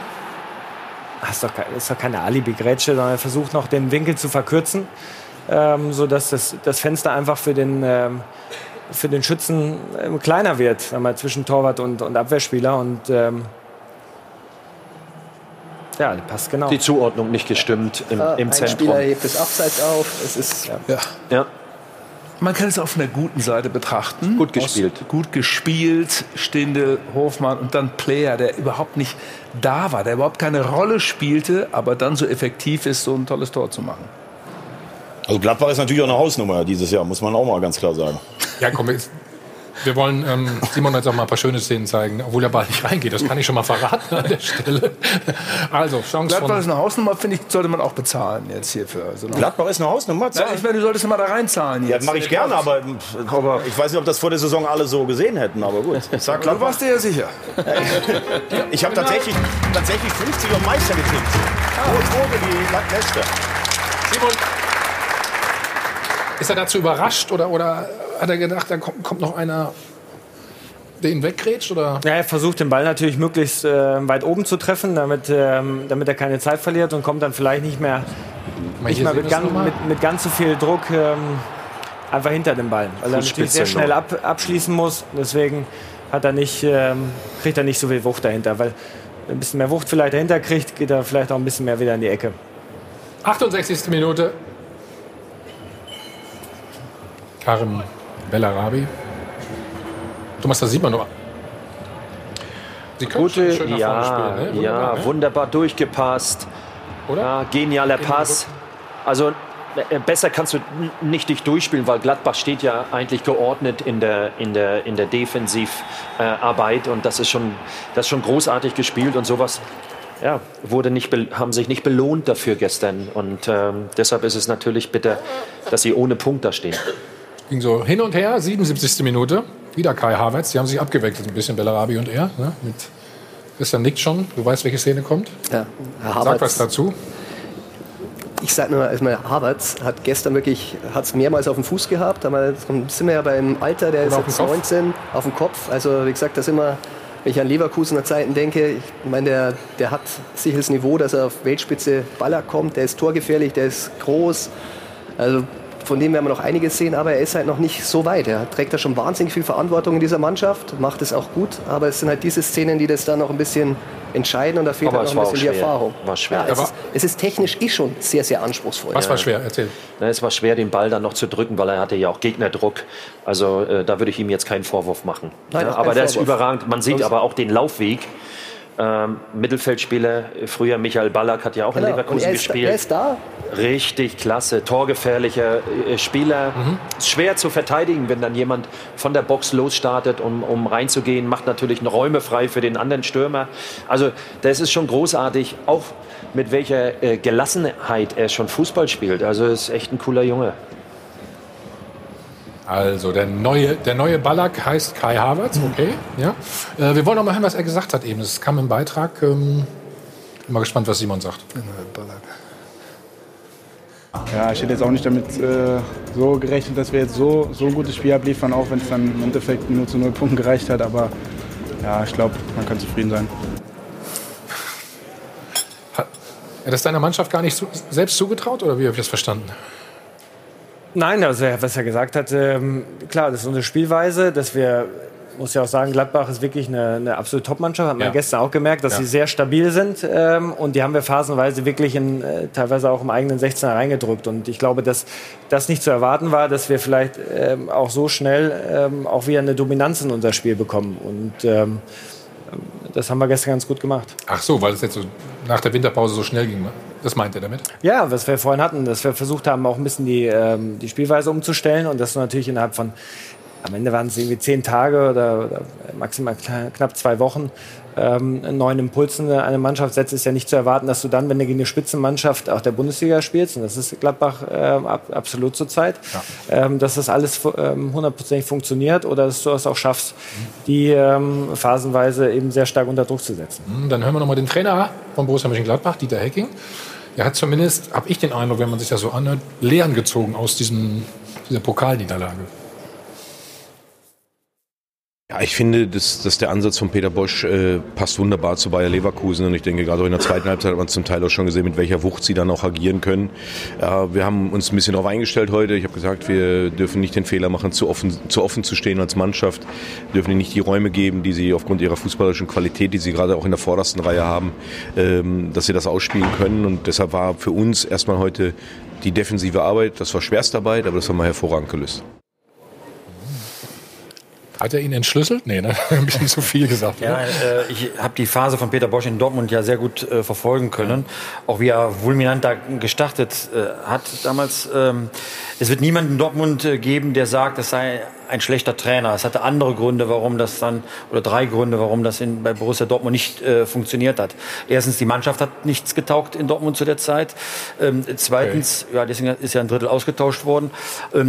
Zweitens, die Mannschaft war von diesem Bosch-System einfach nicht überzeugt. Du musst schon mit Haut und Haaren diesen Stil auch mitleben und mit den Konsequenzen dann auch irgendwie zurechtkommen. Da war die Mannschaft nicht einverstanden mit den Anweisungen, die es da zum Teil gegeben hat. Und drittens, der Peter Bosz selbst ist ein sehr sturer Trainer. Zumindest war er das in Dortmund. Er ist so überzeugt, dass er das zu spät da irgendwelche Korrekturen machen wollte. Das führte dazu, als damals der Wendepunkt war Hannover, Breitenreiter dieses System entschlüsselt hatte und hatte das Gegengift gefunden. Das klang so ähnlich, wie es jetzt Hecking auch gesagt hat, dass man eben dann hinten anfälliger ist, wenn man so viel Druck nach vorne dann ausführt. Ich denke mal, dass er daraus gelernt haben wird. Also zumindest ist es Leverkusen zu wünschen, dass er doch vielleicht etwas flexibler, eine bessere Balance zwischen dieser Defensive und Offensive hinbekommt. In Dortmund hat ihm das Genick gebrochen. Die Ausreden, wir haben super gespielt und können uns gar nicht erklären, warum wir verloren haben, das habe ich in Dortmund ziemlich oft gehört. Und das hat dann auch zur vorzeitigen Entlassung am Ende dann entsprechend geführt. Also da bin ich gespannt, ob er das jetzt besser hinbekommt, da diese Balance eben herzustellen. Aber ich glaube, deshalb habe ich ja gesagt, das hat man ja auch gesehen gestern. Mhm. Also die stand nicht so hoch, er hat sich da wirklich hinterfragt. Und das Gegentor waren individuelle Fehler, aber war jetzt nicht so, dass du sagst, war von der Ausrichtung her das Problem. Eine taktische Sache interessiert mich einfach. Simon, wenn so eine Idee entsteht, wir wechseln mal die Position, Bailey geht auf rechts, Bellarabi geht auf links, damit sie sozusagen, wenn sie nach innen gehen, mit ihrem starken Fuß aufs Tor schießen können. Ich meine, das ist dann richtig angekündigt worden. Dadurch geht ja natürlich die Überraschung flöten. Ist ja nicht mehr da. Und ein Hacking kann sich darauf einstellen. Aha, Bailey geht also jetzt nach rechts und zieht dann nach innen. Reinhold, das weiß jeder schon. Das weiß jeder schon. So. Ja, nein, aber das meine ich doch nicht. Wenn du es Tage vorher ankündigst. Das ist keine Überraschung. Nein, du verstehst mich falsch. Wenn du es Tage vorher ankündigst in der Presse, das ist etwas, ja, wo ich sage, warum arbeitet man da nicht ein bisschen wechselt mal laufend, wie es bei Bayern natürlich auch gemacht wird. Wenn Ribéry und Robben bleiben auch nicht stur auf ihren Positionen. Keine Überraschung. Nein, aber... Du meinst, es ist alles bekannt in der Bundesliga, oder? Ja, was mich halt stört, dass es 5 Tage vorher zu lesen ist. Das ist das, was ich überflüssig finde. Das ging nicht also auf, ich glaube, muss man ganz klar sagen. Wir haben ja Testspiele auch natürlich in dieser Formation gemacht und dann wurde darüber berichtet. Also wir haben es ja jetzt nicht, aktiv angekündigt, so ist es. Also... am Ende Drohnen am Trainingsplatz. Ja, Drohnen sind jetzt das neue Geheimmittel. Ja. Nicht mehr Geheimagenten, sondern das sind die Drohnen inzwischen. Ne? Ja, ja. Also wir haben es ja nicht aktiv angekündigt, sondern ist natürlich klar, Essenz aus diesen Testspielen, dass das vielleicht eine Option sein könnte. Und wenn dann Bailey plötzlich mit rechts nicht flanken kann, dann wird's kritisch. Also ich denke auch, dass die Abwehrspieler mittlerweile so gut geschult sind, dass die wissen, ne? Wenn der Bailey auf der Seite spielt, dann biete ich ihm mal bitte den rechten Fuß an, dass er flanken soll und nicht, ich mache nicht die Innenseite auf zum Tor hin, dass er dann richtig schön mit Effet den Ball hinten in die lange Ecke spielt. Ich denke, dass die Jungs mittlerweile so weit auch sind, jeder Bundesligaspieler, dass er genau weiß, wie er sich zu stellen hat. Es ist natürlich dann schwierig, wenn du gegen Robben oder Ribéry in eine 1-1-Situation reinkommst. Da kannst du natürlich dann auch mal schlecht aussehen oder gegen so einen Bailey. Da brauchst du dann eine Absicherung. Mhm. Aber ja, bin begeistert. Mensch, danke für dieses Seminar hier. Ja. So, gleich reden wir noch über die Vereine, die unten stehen. Das ist Bayer Leverkusen natürlich nicht. Also Hannover 96. Da wurde getagt, da kriselt es so richtig. Und Reinhold hat angekündigt am Anfang der Sendung schon über die Bayern, wollen wir natürlich auch noch kurz sprechen über den neuen Niko Kovac. Bis gleich.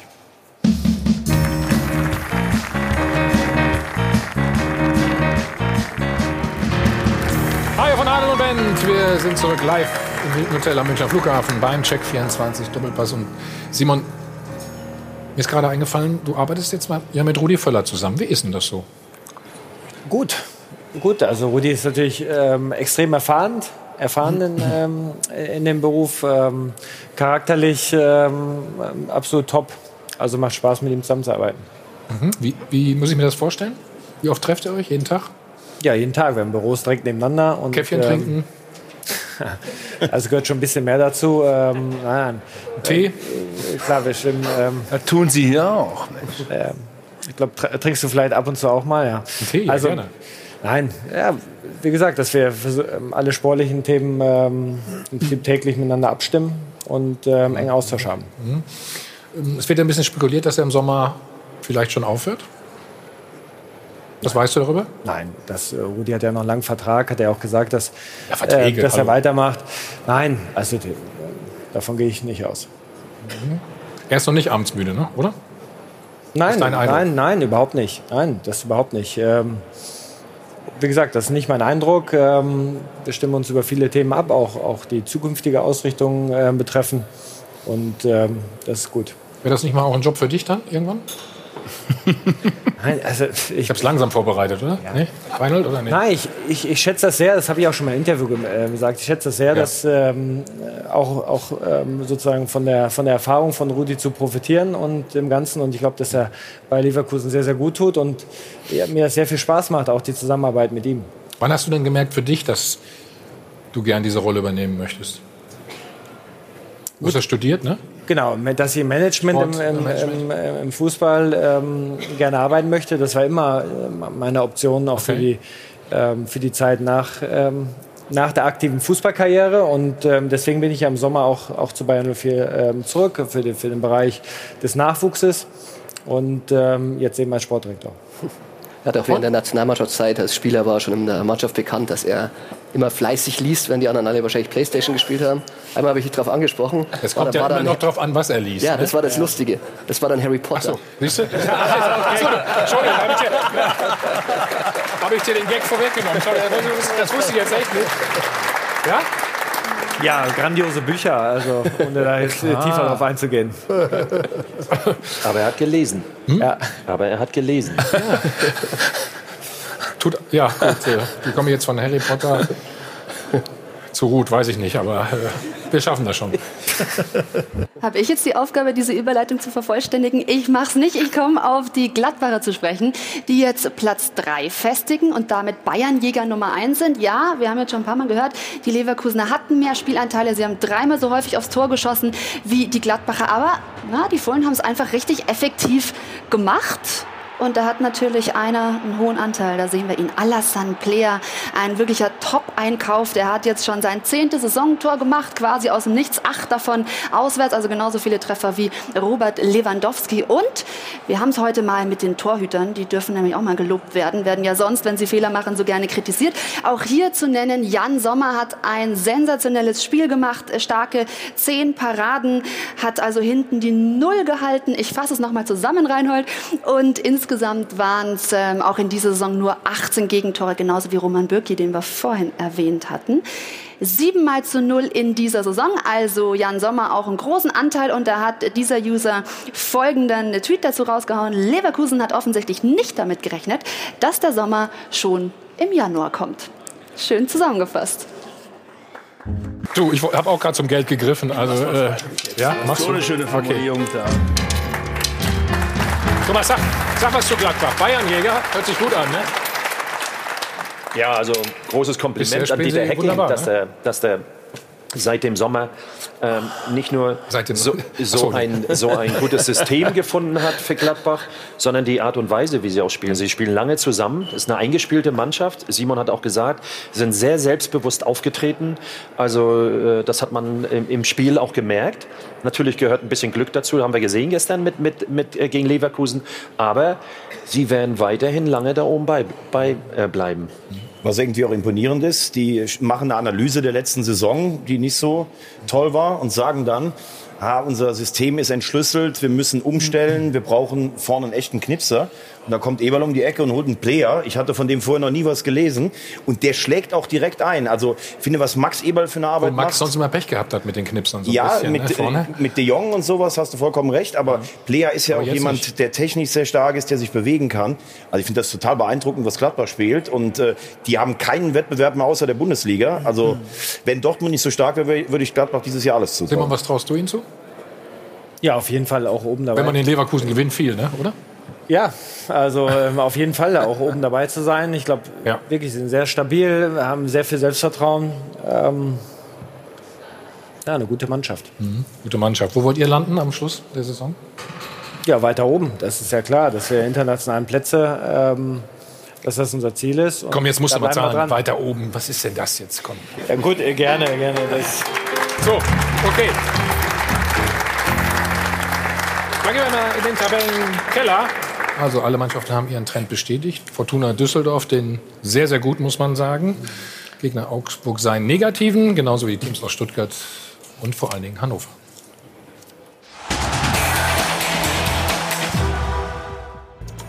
Nicht untergegangen, aber doch chancenlos. Einen einzigen Ball brachten die 96er aufs Bremer Tor in der Nachspielzeit. Unterm Strich 11. Saisonniederlage, 7. Spiel in Folge ohne Dreier. Dazu Verletzungssorgen in der Offensive. Die sind sicher nicht die Schuld von André Breitenreiter.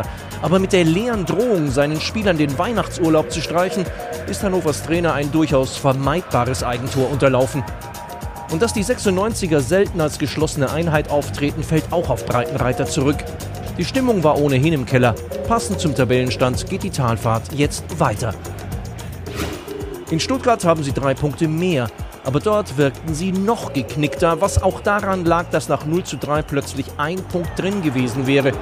Die furiose Aufholjagd ließ Puls und Adrenalinspiegel nochmal in die Höhe schnellen, von Bedeutung, aber war sie letztlich nicht.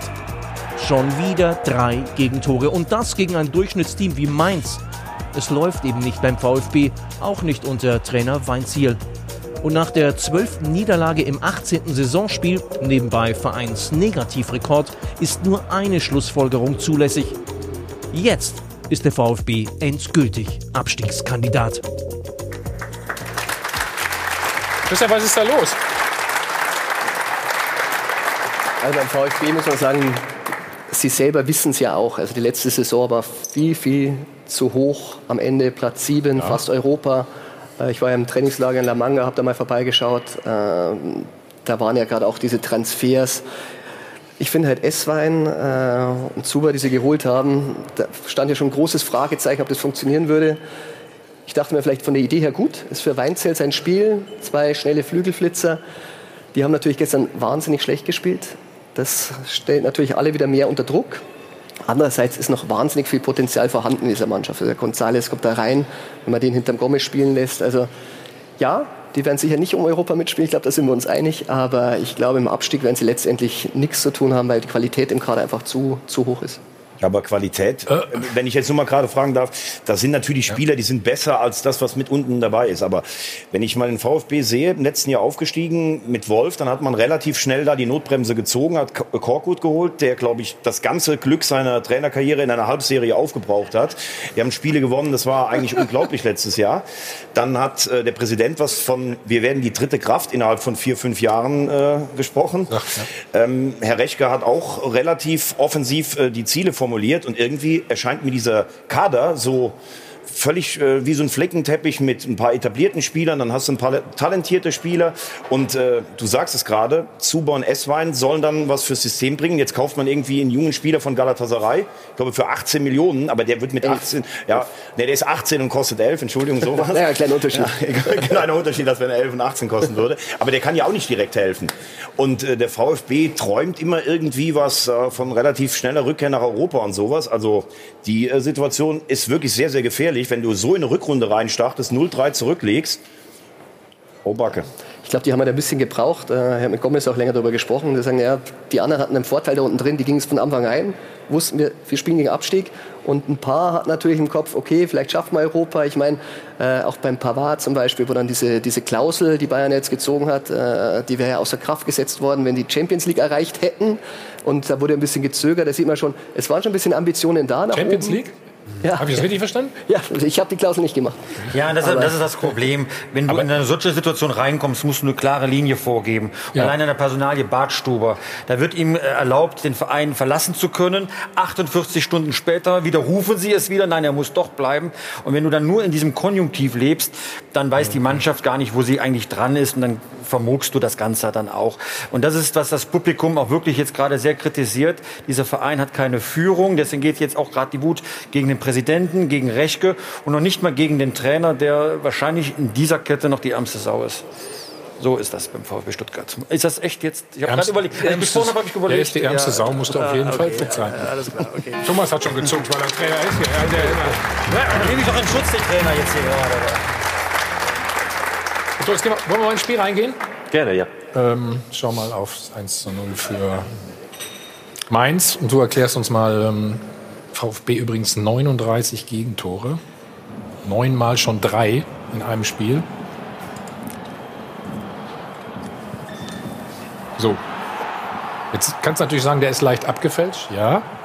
Ja, hat er natürlich auch genial getroffen. Aber die Aktion auf der Seite hier, guck mal da. War schon großartig. Ich denke auch, dass dort keine Absicherung ist auf der Seite. Man lässt ihn da alleine im 1 gegen 1. Ansonsten haben sie genug Leute im 16er und er trifft ihn einfach ideal. Ne? Es war im Strafraum war eine 5-2-Situation und trotzdem macht er dann das Tor von draußen. Gut getroffen, technisch perfekt. Aber Mainz macht das auch wirklich gut zurzeit. Ne? In einem Rautensystem, 2 Stürmer, 10, haben immer viele Leute in der Box. Also Hut ab, sehr mutiger Fußball. Oh, dann können wir sagen, okay, das war noch ein bisschen unglücklich, aber beim 0-2... Das müsst ihr mir alle erklären. So, guter Mann übrigens. Der Torschütze, ne? Arteta. Ja. Bereite das Ding vor, aber jetzt lass uns noch mal kurz zurückgehen. Oder dann schieß los. Nein, ich denke, dass einfach nur man begleitet den jeweiligen Mann Gegenspieler. Ist gut, das sind 7 oder 6 Stuttgarter. Moment, genau, und das ist natürlich zu wenig. Ne? Da muss mehr Druck gemacht werden auf den Gegenspieler. Das kann man anders lösen. Und er läuft jetzt dort rein. Ja. Keiner ist irgendwie zuständig für den Spieler. Da hinten ist ja auch noch einer frei. Den könnt ihr ja auch noch durchpassen. Der ganz außen, der hört ist nicht auch ganz noch so gefährlich vielleicht. Aber man begleitet nur. Und das ist kein gutes, in dem Moment kein gutes Abwehrverhalten. Und Baumgartel geht noch dazu, obwohl schon ein Verteidiger da ist. Und macht dann mit die Lücke erst auf. Es sieht so aus, als wenn einer sich auf den anderen verlässt. Und das ist immer gefährlich. Ja, aber wenn ich die Szene so sehe, na gut, schauen wir noch aufs 3:0. Standardsituation, auch dann symptomatisch, dass man dann Gegentor fängt. Die Verunsicherung hat sich ja von Minute zu Minute fortgesetzt. Das ist aber guck mal, das ist doch... Ja. Der darf in der Bundesliga nicht so frei stehen. Guck mal, da in der Mitte, ganz locker. Springen unterher teilweise. Guck mal da, das geht nicht sowas. Das ist nicht Bundesliga-reif. Also. Aber das ist doch... Wenn ich noch einen... Warte, Entschuldigung. Nee, sofort, ja. Ja, aber wenn man doch gerade die Abwehr... Bartstuber, vor der Saison, okay, wenn noch ein Champions-League-Verein kommt, dann darfst du gehen. Dann bleibt er, wird relativ früh praktisch auf Position 3 oder 4 geschoben, dann soll er verkauft werden, jetzt soll er wieder da sein. Baumgartel soll plötzlich Abwehrchef sein, Pavard hat den WM-Blues, ist irgendwie gerade im Moment vom Kopf her völlig drüber. Er ist verletzt. Ja, klar, aber vorher auch schon hat er nicht gut gespielt in dieser Vorrunde. Und so Blues und verletzt. Ja, hat gar keine Stabilität, weil du gerade eben noch die Anzahl der Gegentore angesprochen hast. Ja, das müssen die... Aber vielleicht wissen sie auch noch gar nicht, dass sie gegen Abstieg spielen. So hat man zumindest gestern kurz den Eindruck gehabt, bis zu diesem Spielstand. Wir machen nur einen Spot, dann reden wir weiter darüber. Also, wir haben aber nicht aufgegeben. Zumindest in den letzten 10 Minuten nochmal alles versucht. Sind auch wieder rangekommen. Erst das 1:3, dann das 2:3. Auch das wollen wir uns anschauen. Thomas?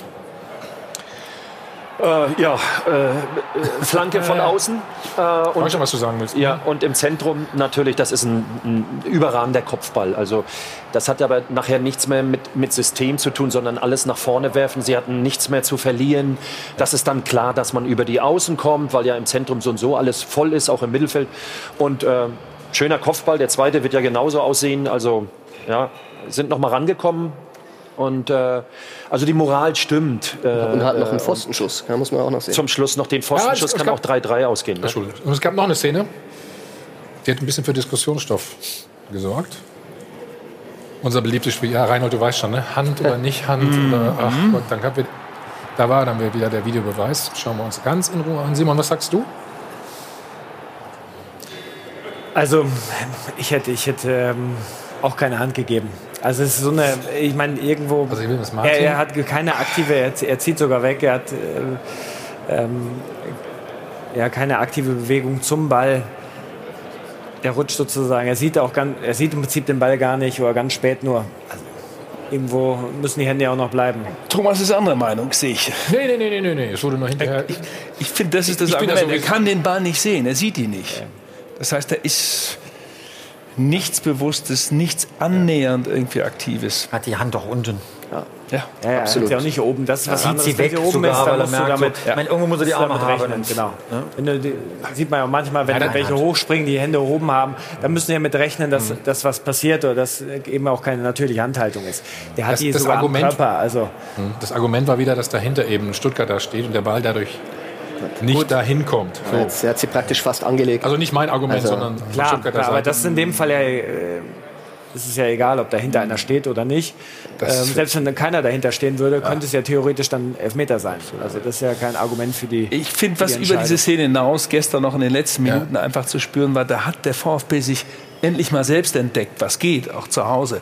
Mit einer anderen Leidenschaft, mit einer anderen Haltung. Aber das haben sie einfach erst so spät gemerkt, das war dann auch in sich dann zu wenig. Die Verunsicherung, und das ist das, was mich gestern so überrascht hat, gestern in der Defensive, es war so immens, die kleinsten Dinge haben nicht funktioniert, standen so weit weg vom Ball, vom Gegner. Und es war ja nicht so, dass Mainz jetzt da brillant einen hingelegt hat, sondern die Tore fielen wie Geschenke auf und stand plötzlich 3-0. Unabhängig davon glaube ich aber, dass gerade in der Hinrunde eher die Offensive das Problem war. Ich meine, den schlechtesten Sturm der Liga, was die Tore betrifft. Warum es nicht funktioniert. Ja, aber auch bei Ginczek abgegeben wurde, da fehlt natürlich der Spieler dahinter. Und jetzt hast du ja gesehen, wie González dann reinkam. Wenn du so einen Spieler hast, mit dem er spielen kann, dann funktioniert das auch. Also ist beides kaputt, defensiv und offensiv. Oder was? Ja, ist eigentlich so auch. Ja, klar, ein bisschen. Ja, ist schon richtig. Markus Weinzierl hat nach dem Spiel Folgendes gesagt und die Niederlage versucht zu erklären. Da ist das Problem, dass wir rein von den Zahlen 30 Torschüsse, 59 Ballaktionen, 55% Zweikampfquote, dass das eigentlich ganz gut ausschaut, aber die Konsequenz und das Entscheidende, das ist richtig zu machen oder das muss man richtig machen. Das heißt, defensiv besser zu stehen, besser zu verteidigen, in Überzahl gegen Mateta sich zu behaupten und nicht so einfache Gegentore zuzulassen und vorne eben effektiv zu sein und Tore zu erzielen. Und da haben wir aktuell unser Manko, dass wir hinten zu viel zulassen und vorne heute zu spät die Tore gemacht haben. Jetzt hatten wir kein Glück, dann kann man noch Pech dazu. Ja. Oh. Ja, das ist bewusst, da habe ich ja jetzt persifliert. Das sind ja fast 6 Euro. Das soll jetzt ein Zitat sein wahrscheinlich. Oder was? Ja, das hat Artenschutz hier. Sie haben jetzt zu wenig Torgefahr. Gomez spielt. Ja, aber haben Sie dann richtig eingekauft jetzt? Nee, habe ich eben schon gesagt. Also Michael Reschke das richtig gemacht oder falsch gemacht? Oder zu wenig gemacht? Ich glaube, die Idee war richtig. Du brauchst Spieler außen, die den Stürmer füttern, den Gomez. Sie haben mit González einen da. Aber ob es die zwei von der Qualität her die richtigen Spieler sind, das ist die Frage. Ich meine, du kaufst Spieler, die auf der Bank sitzen bei anderen Bundesligisten und sollen dich dann weiterbringen. Da bin ich halt ein bisschen skeptisch. Und das hat man gestern auch gesehen. Aber ich glaube jetzt nicht, Gomez ein bisschen, ich fand Gomez nicht das Problem. Der hat, glaube ich, 5 von 12 Toren gemacht. Aber er braucht halt auch Spieler, mit denen er spielen kann da vorne drin. Aber Christian, du sprichst auch das System von Weinzierl an. Das hat ja in Augsburg exzellent geklappt.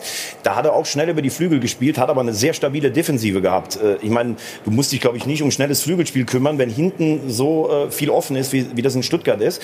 Du hast recht, die passen eigentlich in das Weinzierl-System. Das basiert aber auf einer ganz starken Defensive, die du auch schon in der Sommervorbereitung machst. Also ich finde, dieser Kader ist völlig unausgewogen zusammengestellt. Also schon im Sommer schlecht aufgestellt, ne? Ja, im Sommer war es. Das versucht man zu korrigieren. Ja, aber da war es natürlich für Korkut. Der hatte ja ein ganz anderes System. Da haben sie letztes Jahr wirklich aus einer Chance ein Tor gemacht. Jetzt kommt Weinzierl mit einer ganz anderen Idee. Also Weinzierl und der Kader, das passt meiner Meinung nach gar nicht zusammen. Hm. Gut, wir sprechen gleich über Hannover 96, haben wir ja gesagt. Da geht es auch möglicherweise um den Sportdirektor. Und dann haben wir gerade ein bisschen so geplaudert mal über Niko Kovac. Ne? Der hat die Kurve gekriegt, wie er das geschafft hat. Das werden wir alles gleich besprechen. Vorher die Chance für Sie, wieder was zu gewinnen. Und zwar ein iPhone X und 3.000 Euro. Wir drücken die Daumen. Bis gleich.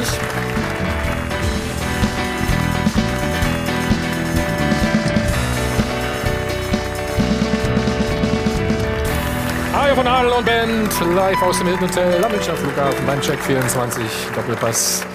Hannover verliert 0:1 gegen Werder Bremen, also große Krise, gerade dort. Gestern Abend haben sich Horst Held und Martin Kind schon getroffen, heute Morgen wieder. Im Moment ist noch keine Entscheidung gefallen. Man kann nur vermuten, warum sie sich getroffen haben. Also, es soll jetzt noch eine Frist laut unseren Informationen geben für das Dortmund-Spiel. Für wen das gilt, für André Breitenreiter, für Horst Held, für beide. Schwierig zu beurteilen. Ich kann das nicht glauben, dass jetzt die Zukunft eines Managers von einem Spiel abhängen soll. Entweder ist man von ihm überzeugt, dann macht man es länger, oder man ist nicht mehr überzeugt, dann kann man sich ehrlich gesagt noch trennen und unterhält sich nur noch über das Wie, über das Wie und Ob oder Wie und Wann oder so. Also das kann ich jetzt nicht glauben, dass Helds Zukunft jetzt von einem Spiel abhängt, ehrlich gesagt. Ja, noch ist Transferzeit, ne? Ja, eben. Ne? Und er muss ja auch schlecht, ne? Vorbereitet werden. Sie brauchen ihn.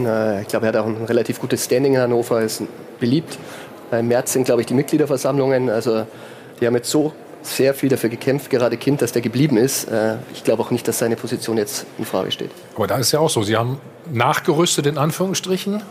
Ja, ich glaub, das scheint aber nicht auszureichen, ne? Ich glaube, da hat man sich auch so ein bisschen von der letzten Saison vielleicht sogar ein bisschen blenden lassen, dass so ein Füllkrug nochmal 14 oder 15 Tore schießt. Jetzt ist er auch noch verletzt. Verletzt leider, ja. Bebu ist auch verletzt. Der war eine Waffe mit der Schnelligkeit. Im Mittelfeld kaum Kreativität. Sahne weg in der Verteidigung. Genau, das war so ein Spieler, der war ein Leitbild. Jetzt soll der junge Anton so die Führungsfigur sein. Der ist damit vielleicht auch noch ein bisschen überfordert. Also ich finde, der Kader ist für mich Platz 16 oder 17 in der Bundesliga. Dann hast du natürlich einen Manager, der schon zweimal eigentlich weg wollte. Du hast ja ein Kind, der spekuliert, lohnt es sich überhaupt noch mal zu investieren? Oder müssen wir dieses Mal ohne Schulden absteigen? Vor 3 Jahren ist das ja passiert. Dann hat er aus der Privatschatulle doch noch mal 2 Spieler bezahlt. Breitenreiter, der sagt, die Qualität reicht nicht. Puh, das ist auch so ein schönes Gemisch. Das könnte auch direkt im Abstieg enden.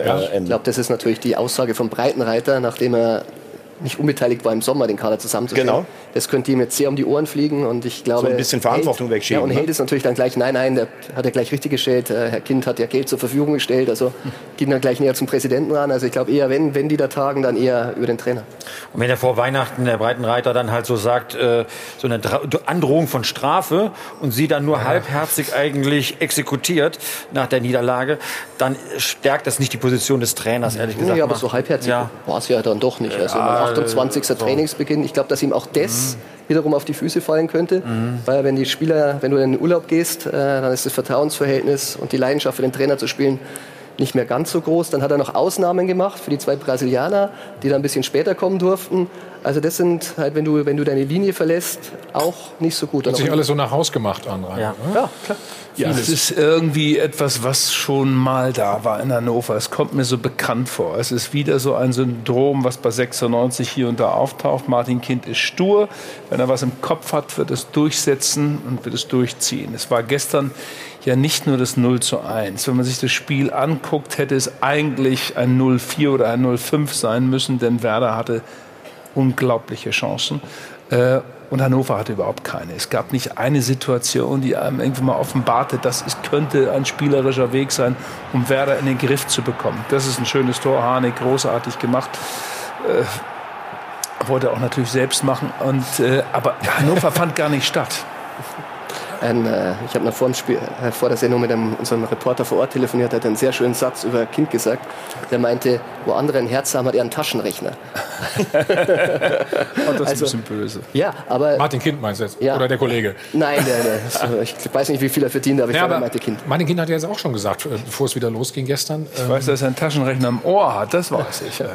Vielleicht müssen wir uns schon wieder mit der 2. Liga auseinandersetzen. Ja, aber das ist alles so ein bisschen resignierend, finde ich jetzt schon. Ja, aber der schaut, so früh?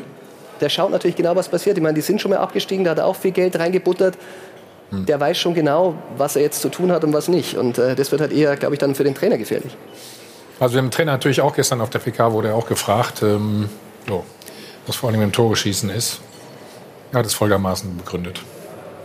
Das ist uns heute leider nicht gelungen. Da waren wir in vielen Momenten zu ängstlich. Und wenn wir uns verstecken und die Bälle nicht fordern, dann werden wir niemals außer über lange Bälle nach vorne spielen können. Ich glaube, man hat sich auch lange darauf verlassen. Man hat gesagt, mit Nürnberg und Düsseldorf kommen zwei Aufsteiger hoch, die vielleicht nicht so viel Qualität haben. Ich glaube, man ist schon 10 Punkte hinter Düsseldorf. Das kannst du eigentlich schon fast haken.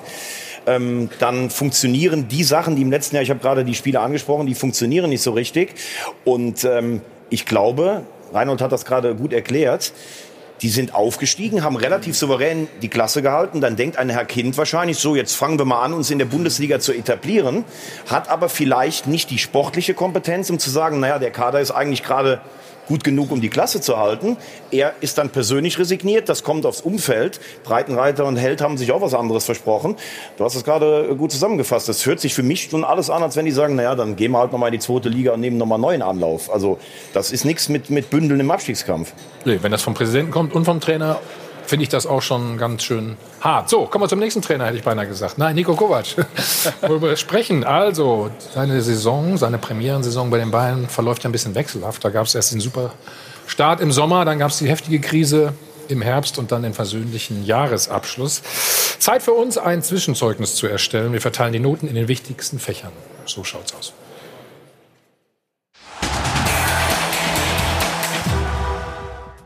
Niko Kovac gefällt die neue Rolle als Jäger der noch nicht verlorenen Meisterschale.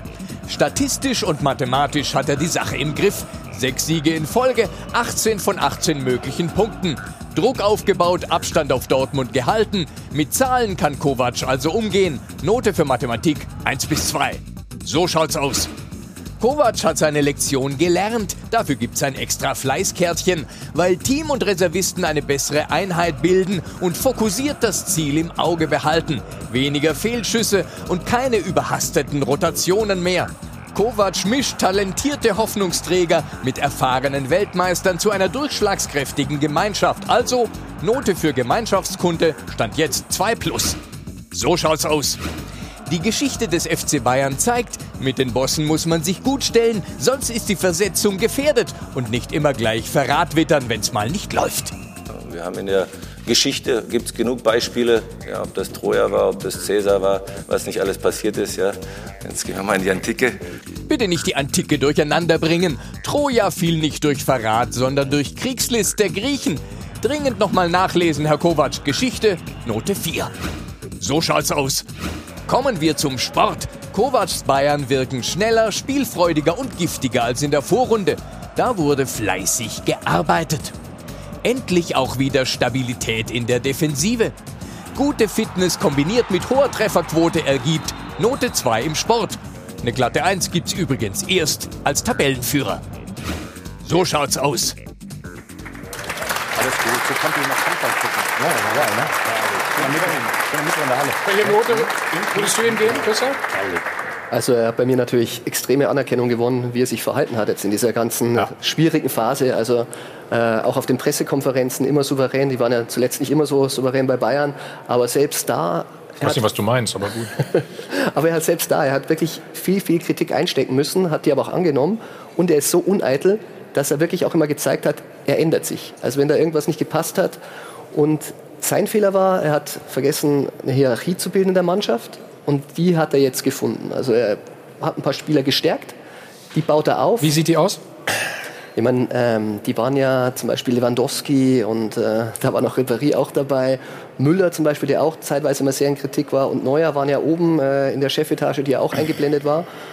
Und da wurde dann diskutiert und da... kam dann schon raus, dass die Spieler nicht den Trainer verantwortlich gemacht haben für das Ganze.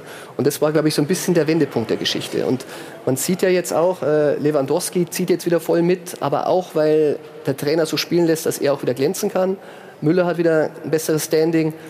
Da hat er jetzt schon viel richtig gemacht. Aber hattest du das Gefühl, bei Lewandowski, der lässt sich hängen? Ich meine, ich kenne fast keinen besseren auf der Position. Also, ja, bei Lewandowski muss man... Dass er vielleicht auch noch nicht ein die immer einen Lauf hat und nicht immer nein, aber super spielt, ist auch nochmal. Aber die Aufstellung geht natürlich schon sehr auf seine Kosten, wenn er nicht so gespielt wird, wie er das braucht. Ich meine, hat dir gefallen, also dieser Goretzka-Move jetzt bei dem Spiel, hat er im Trainingslager jetzt nicht vorher groß geübt, sondern das kam dann überraschend.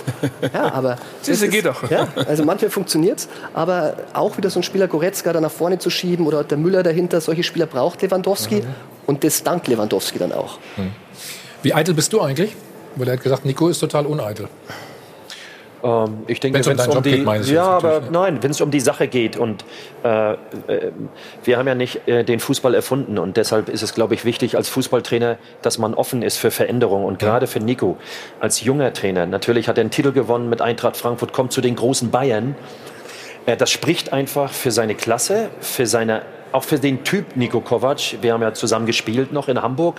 Sehr intelligent, der Junge, der überhaupt kein Problem hat, sich auch zu verändern, sich ja nicht nur anzupassen, sondern auch Dinge anzunehmen. Und das zeigt eigentlich, dass er auf einem ganz, ganz wunderbaren Weg ist, was Großartiges auch mit den Bayern leisten zu können. Was war das Wichtigste, Reinhold, was er diese schwierige Situation gemacht hat oder geändert hat? Auf seine Art und Weise zu überstehen. Er hat so eine... Ja, er ist einfach definiert, hat eine eigene Ruhe, hat sich nicht irritieren lassen. Zum Glück haben die anderen die größeren Fehler gemacht. Diese Pressekonferenz von Hoeneß und Rummenigge hat ihm sehr geholfen, sage ich mal. Dieses legendäre Ding, auch natürlich, dass Brazzo nicht so der ganz große Chef da oben in der Rolle des Managers oder des Sportdirektors ist, noch nicht. Aber man hört es von den Spielern aus der Mannschaft raus, dass sozusagen diese Verlässlichkeit, dass sich da einer nicht verbogen hat, inzwischen anerkannt wird. Aber es kommt jetzt auf was anderes an in der Rückserie. Ich fand die erste Hälfte, die ersten 45 Minuten der Bayern am Freitag bärenstark. Auch gerade wie das zweite Tor entstanden ist, mit diesem Tempo, mit diesem Highspeed es wirklich zu wollen.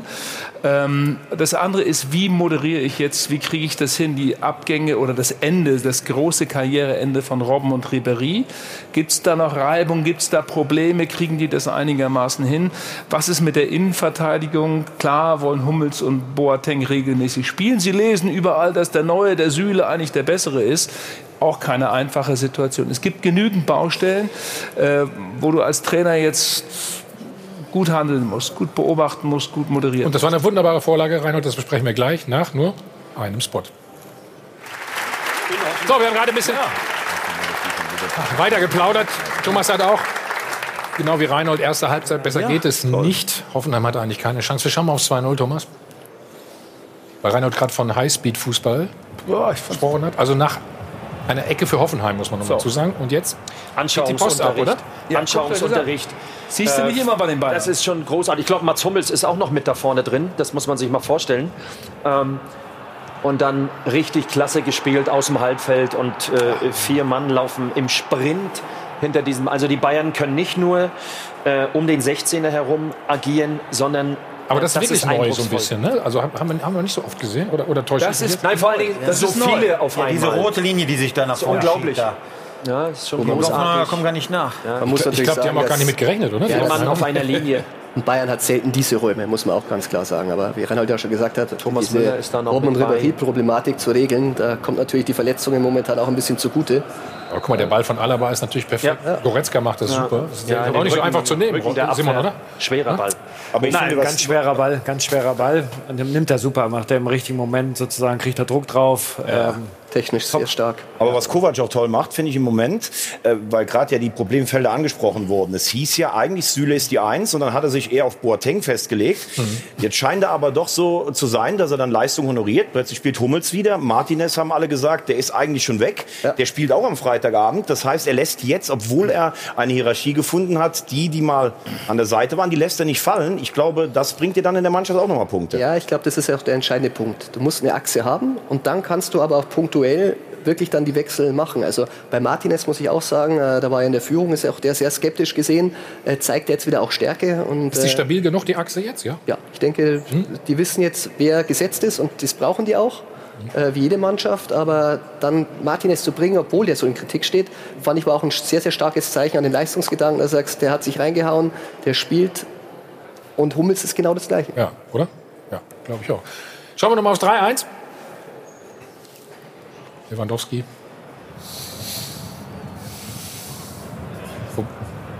So, Thomas? Ja, das ist natürlich ein überragender Ball von Rames, kurz vor Schluss, ne? Der den Ball annimmt, aber schon sieht, was auf der anderen Seite abgeht. Hoffenheim hat natürlich den Blick jetzt zu Rames und in dem Moment spielt er natürlich einen überragenden Ball und Thomas Müller spielt den genauso sensationell auch rein. Ja, und dann ist Lewandowski da. Also, ja. Alles direkt. Besser geht's nicht. Allerdings muss man sagen, vorher hatte Hoffenheim, ne, sind ja wieder rangekommen, 1:2, es gab eine Riesenchance. Und das ist vielleicht auch so symptomatisch, glaube ich, jetzt im Moment für den Aufschwung der Bayern. Manuel Neuer hält auch wieder so gut wie alles. Gucken wir uns das an. Achso, komm, erst das. Nein, da ist sie. Ja. Ja, aber kurz kommt ein bisschen zugute, dass Scholler natürlich vielleicht in die Ecke köpft, ne? Nicht entgegen der Laufrichtung. Wie hieß das nochmal? Ja. Wie sehen wir es? Ja, aber den musst du auch erstmal halten, ne? Du bist ja schon, stehst auf der Linie. Das ist schon eine klasse Reaktion gewesen, weil das 3 Meter vor ihm, 4 Meter, das ist schon richtig klasse. Egal, ob er in die Ecke oder nicht, dann musst du erstmal da sein. Mhm. Ich meine, es zeigt ganz klar, dass der aus einer kapitalen Verletzung kam, der Neuer. Und wer aus so einer Verletzung kommt, die eigentlich zweimal dieselbe richtig war, wenn nicht dreimal, richtig schlimm. Dass da das Timing noch nicht stimmt, dass da Feinheiten noch nicht stimmen. Und du siehst, dass jetzt sozusagen da diese körperliche Kraft, dieses Zutrauen wieder da ist. Und dann ist Neuer eine große Nummer nach wie vor. Gar kein Zweifel. Ist ja wieder der alte Jahr, ne? Kann man gestern, jetzt, ja. Ja, gut, also Hoffenheim war jetzt nicht so, dass man sagt, da hat er jetzt eine hundertprozentige halten müssen. Ich glaube, es wird dann entscheidend sein, wenn dann wieder die Bälle kommen, die ihn stark gemacht haben. Wenn er auf der Linie hat er super gemacht. Finde ich, muss er nicht halten, aber kann man schon halten. Aber entscheidend war, finde ich, in der Vorrunde auch die Bälle, wo er früher rausgekommen ist, wo er sich aufgebaut hat, wo er diesen Ticken Risiko gegangen ist. Da war er in der Hinrunde zu zögerlich und das war auch diese Verunsicherung, weil er das Timing nicht mehr hatte. Mhm. Da wird sich dann zeigen, das sind die Situationen, wo Manuel Neuer früher wirklich Spiele entschieden hat. Und wenn wir die wieder sehen, dafür war Hoffenheim ehrlich gesagt einfach auch zu schwach am Freitag, dann werden wir es wieder beurteilen können. Ich fand Hoffenheim nicht schwach, ich fand die ehrlich gesagt ein bisschen... Ich wollte jetzt nicht sagen dämlich, aber merkwürdig, wie man gegen die Bayern so offen spielen kann. Das was ist dir aufgefallen? Weil mich hat es ja auch gewundert, dass das mit der Erfahrung, zweimal das zu Hause hingekriegt so zu haben gegen die Bayern und auf einmal lassen die denen so ein freies Feld. Mhm. Der hat ja deswegen in der Halbzeit ja umgestellt, die gesamte Abwehr, weil es dann nicht so weiterging. Ich finde die Lobeshymnen jetzt auf Bayern nach einem Spiel ein bisschen zu früh, ob das jetzt wirklich alles so gut funktioniert. Ich glaube, der richtige Test wird es Liverpool bringen, ob Neuer wirklich der Alte ist, ob die Systemumstellung, die Achse und Hierarchie und alles, was hier angeführt worden ist, wirklich so funktioniert. Hoffenheim war in der ersten Halbzeit auch einfach schlecht. Dass man dann als Gegner dann vielleicht besser spielt als erwartet, geschenkt. Aber ich glaube, jetzt nach einer guten Halbzeit jetzt zu sagen, das sind jetzt schon wieder die alten Bayern, wäre mir jetzt auch ein bisschen zu früh. Vor allem in der zweiten Halbzeit hat Hoffenheim ja wirklich Dampf gemacht und wäre auch der Ausgleich drin gewesen. So. Jetzt sagen viele, Dortmund hatte gestern Glück in Leipzig. Man kann sagen, in der zweiten Halbzeit hätte Bayern auch den Ausgleich kassieren können. Also das muss man schon noch ein bisschen einordnen. Das meine ich ja. Mhm. Gut, dann schauen wir noch mal auf das Anschlusstor von Hoffenheim. Zweite Halbzeit wurde es wirklich besser. War so ein bisschen ähnlich wie das 2-0 der Bayern, ne? Nach einer Ecke. Diesmal für die Bayern, Thomas. Und diesmal gehen die Hoffenheimer ab. Jetzt geht's über die andere Seite. Und macht das natürlich richtig gut. Nimmt den Ball mit nach innen, zieht direkt ab. Ja, nicht zu halten. Ja, guter Konter und klasse Einzelaktion von Schulz, der eigentlich auf der anderen Seite spielt. Ja, spielt ja meistens auf der linken Seite. Und die Pass geht ab. Guter Ball. Dreht sich Alaba da falsch? Nee, ne? Ja, das ist schwer. Der ist so auch ein bisschen abgerutscht gewesen. Blöd, so ein Zwischenball. Also da würde ich ihm keine Schuld geben. Einfach gut gemacht. Ja, also auf jeden Fall haben die Bayern erstmal Freitag ein Ausrufezeichen gesetzt, ne? Sind jetzt BVB-Jäger, das haben wir ja gesagt. Gleich reden wir noch mal kurz über Schalke, die müssen heute noch ran gegen Wolfsburg. Da brodelt es scheinbar auch hinter den Kulissen. Jetzt meldet sich aber erstmal Jochen Stutzki, denn der kommt nach uns mit Landspurter. Jochen, bitte. Wir melden uns jetzt und gleich aus dem höchsten TV-Studio Deutschlands und zwar direkt im Anschluss an den Doppelpass. Das tun wir ab sofort jeden Bundesliga-Sonntag mit Bundesliga pur Lunchtime. In dem Fall unser Experte Oliver Forster. Freue mich auf dich. Freue mich auch. Und wir analysieren taktisch und hintergründig, was an diesem Spieltag passiert ist. Also quasi das Extra obendrauf auf den Doppelpass. Wir freuen uns auf Sie.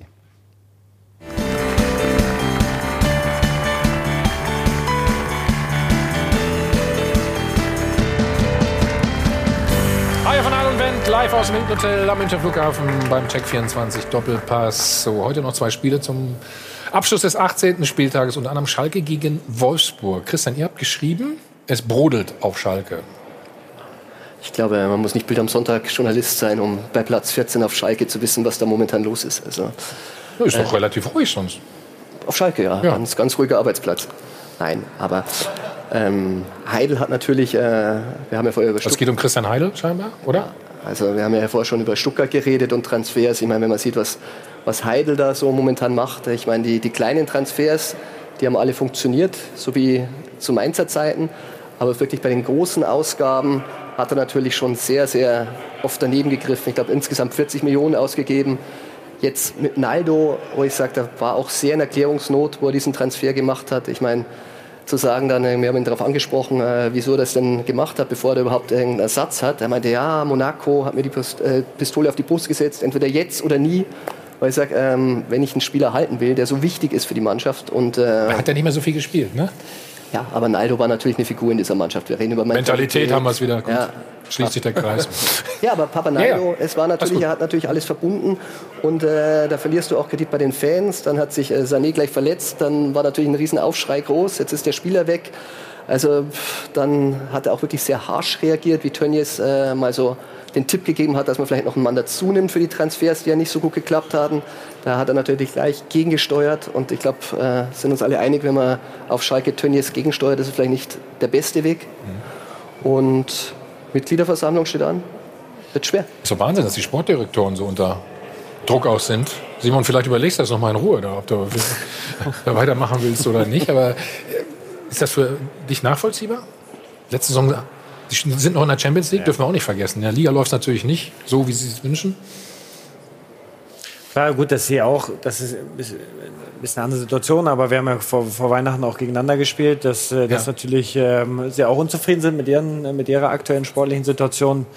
Das ist, glaube ich, klar. Und ja, müssen auch versuchen, da natürlich wieder rauszukommen. Champions League sind noch dabei. Letztes Jahr eine gute Saison gespielt. Ich habe gerade gegen Leverkusen, das war so ein Knackpunktspiel, da wo natürlich viel offengelegt wurde. Man vorher war noch eine Aufsichtsratssitzung auf Schalke, da wurde das Thema Transfers auch angeschnitten und Heidel muss halt dann irgendwie gesagt haben, ja, aber wenn man die ersten 5 Spiele weglässt, dann schaut es ja ganz gut aus.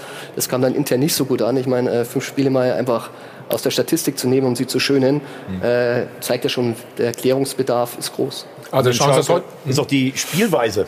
Die wird halt nicht gutiert. Letztes Jahr haben sie sehr gut gestanden und die Chancen verwertet, aber es ist halt nicht schön anzuschauen, muss man sagen. Ja, wir beobachten das heute und natürlich reden wir auch nächste Woche drüber. Übrigens dann Sebastian Kehl bei uns zu Gast. Jetzt ist Ruth noch mal dran und hat Geld. Na klar. Unter anderem. Wie immer zum Ende der Sendung. Spenden haben wir noch, und zwar vom Sportverein Grün-Weiß Ferrell aus Ostfriesland. 1000 Kilometer gefahren und gespendet, wunderbar. Herzliche Grüße auch vom FC Bayern Fanclub Friedrichshafen und von Kalle König aus Dortmund. Dankeschön, Check24 verdoppelt wie immer Ihre Spenden. Und Sie wissen, liebe Zuschauer, Sie können unseren Doppelpass direkt im Anschluss an diese Sendung online sport1.de/dopa oder in der App angucken.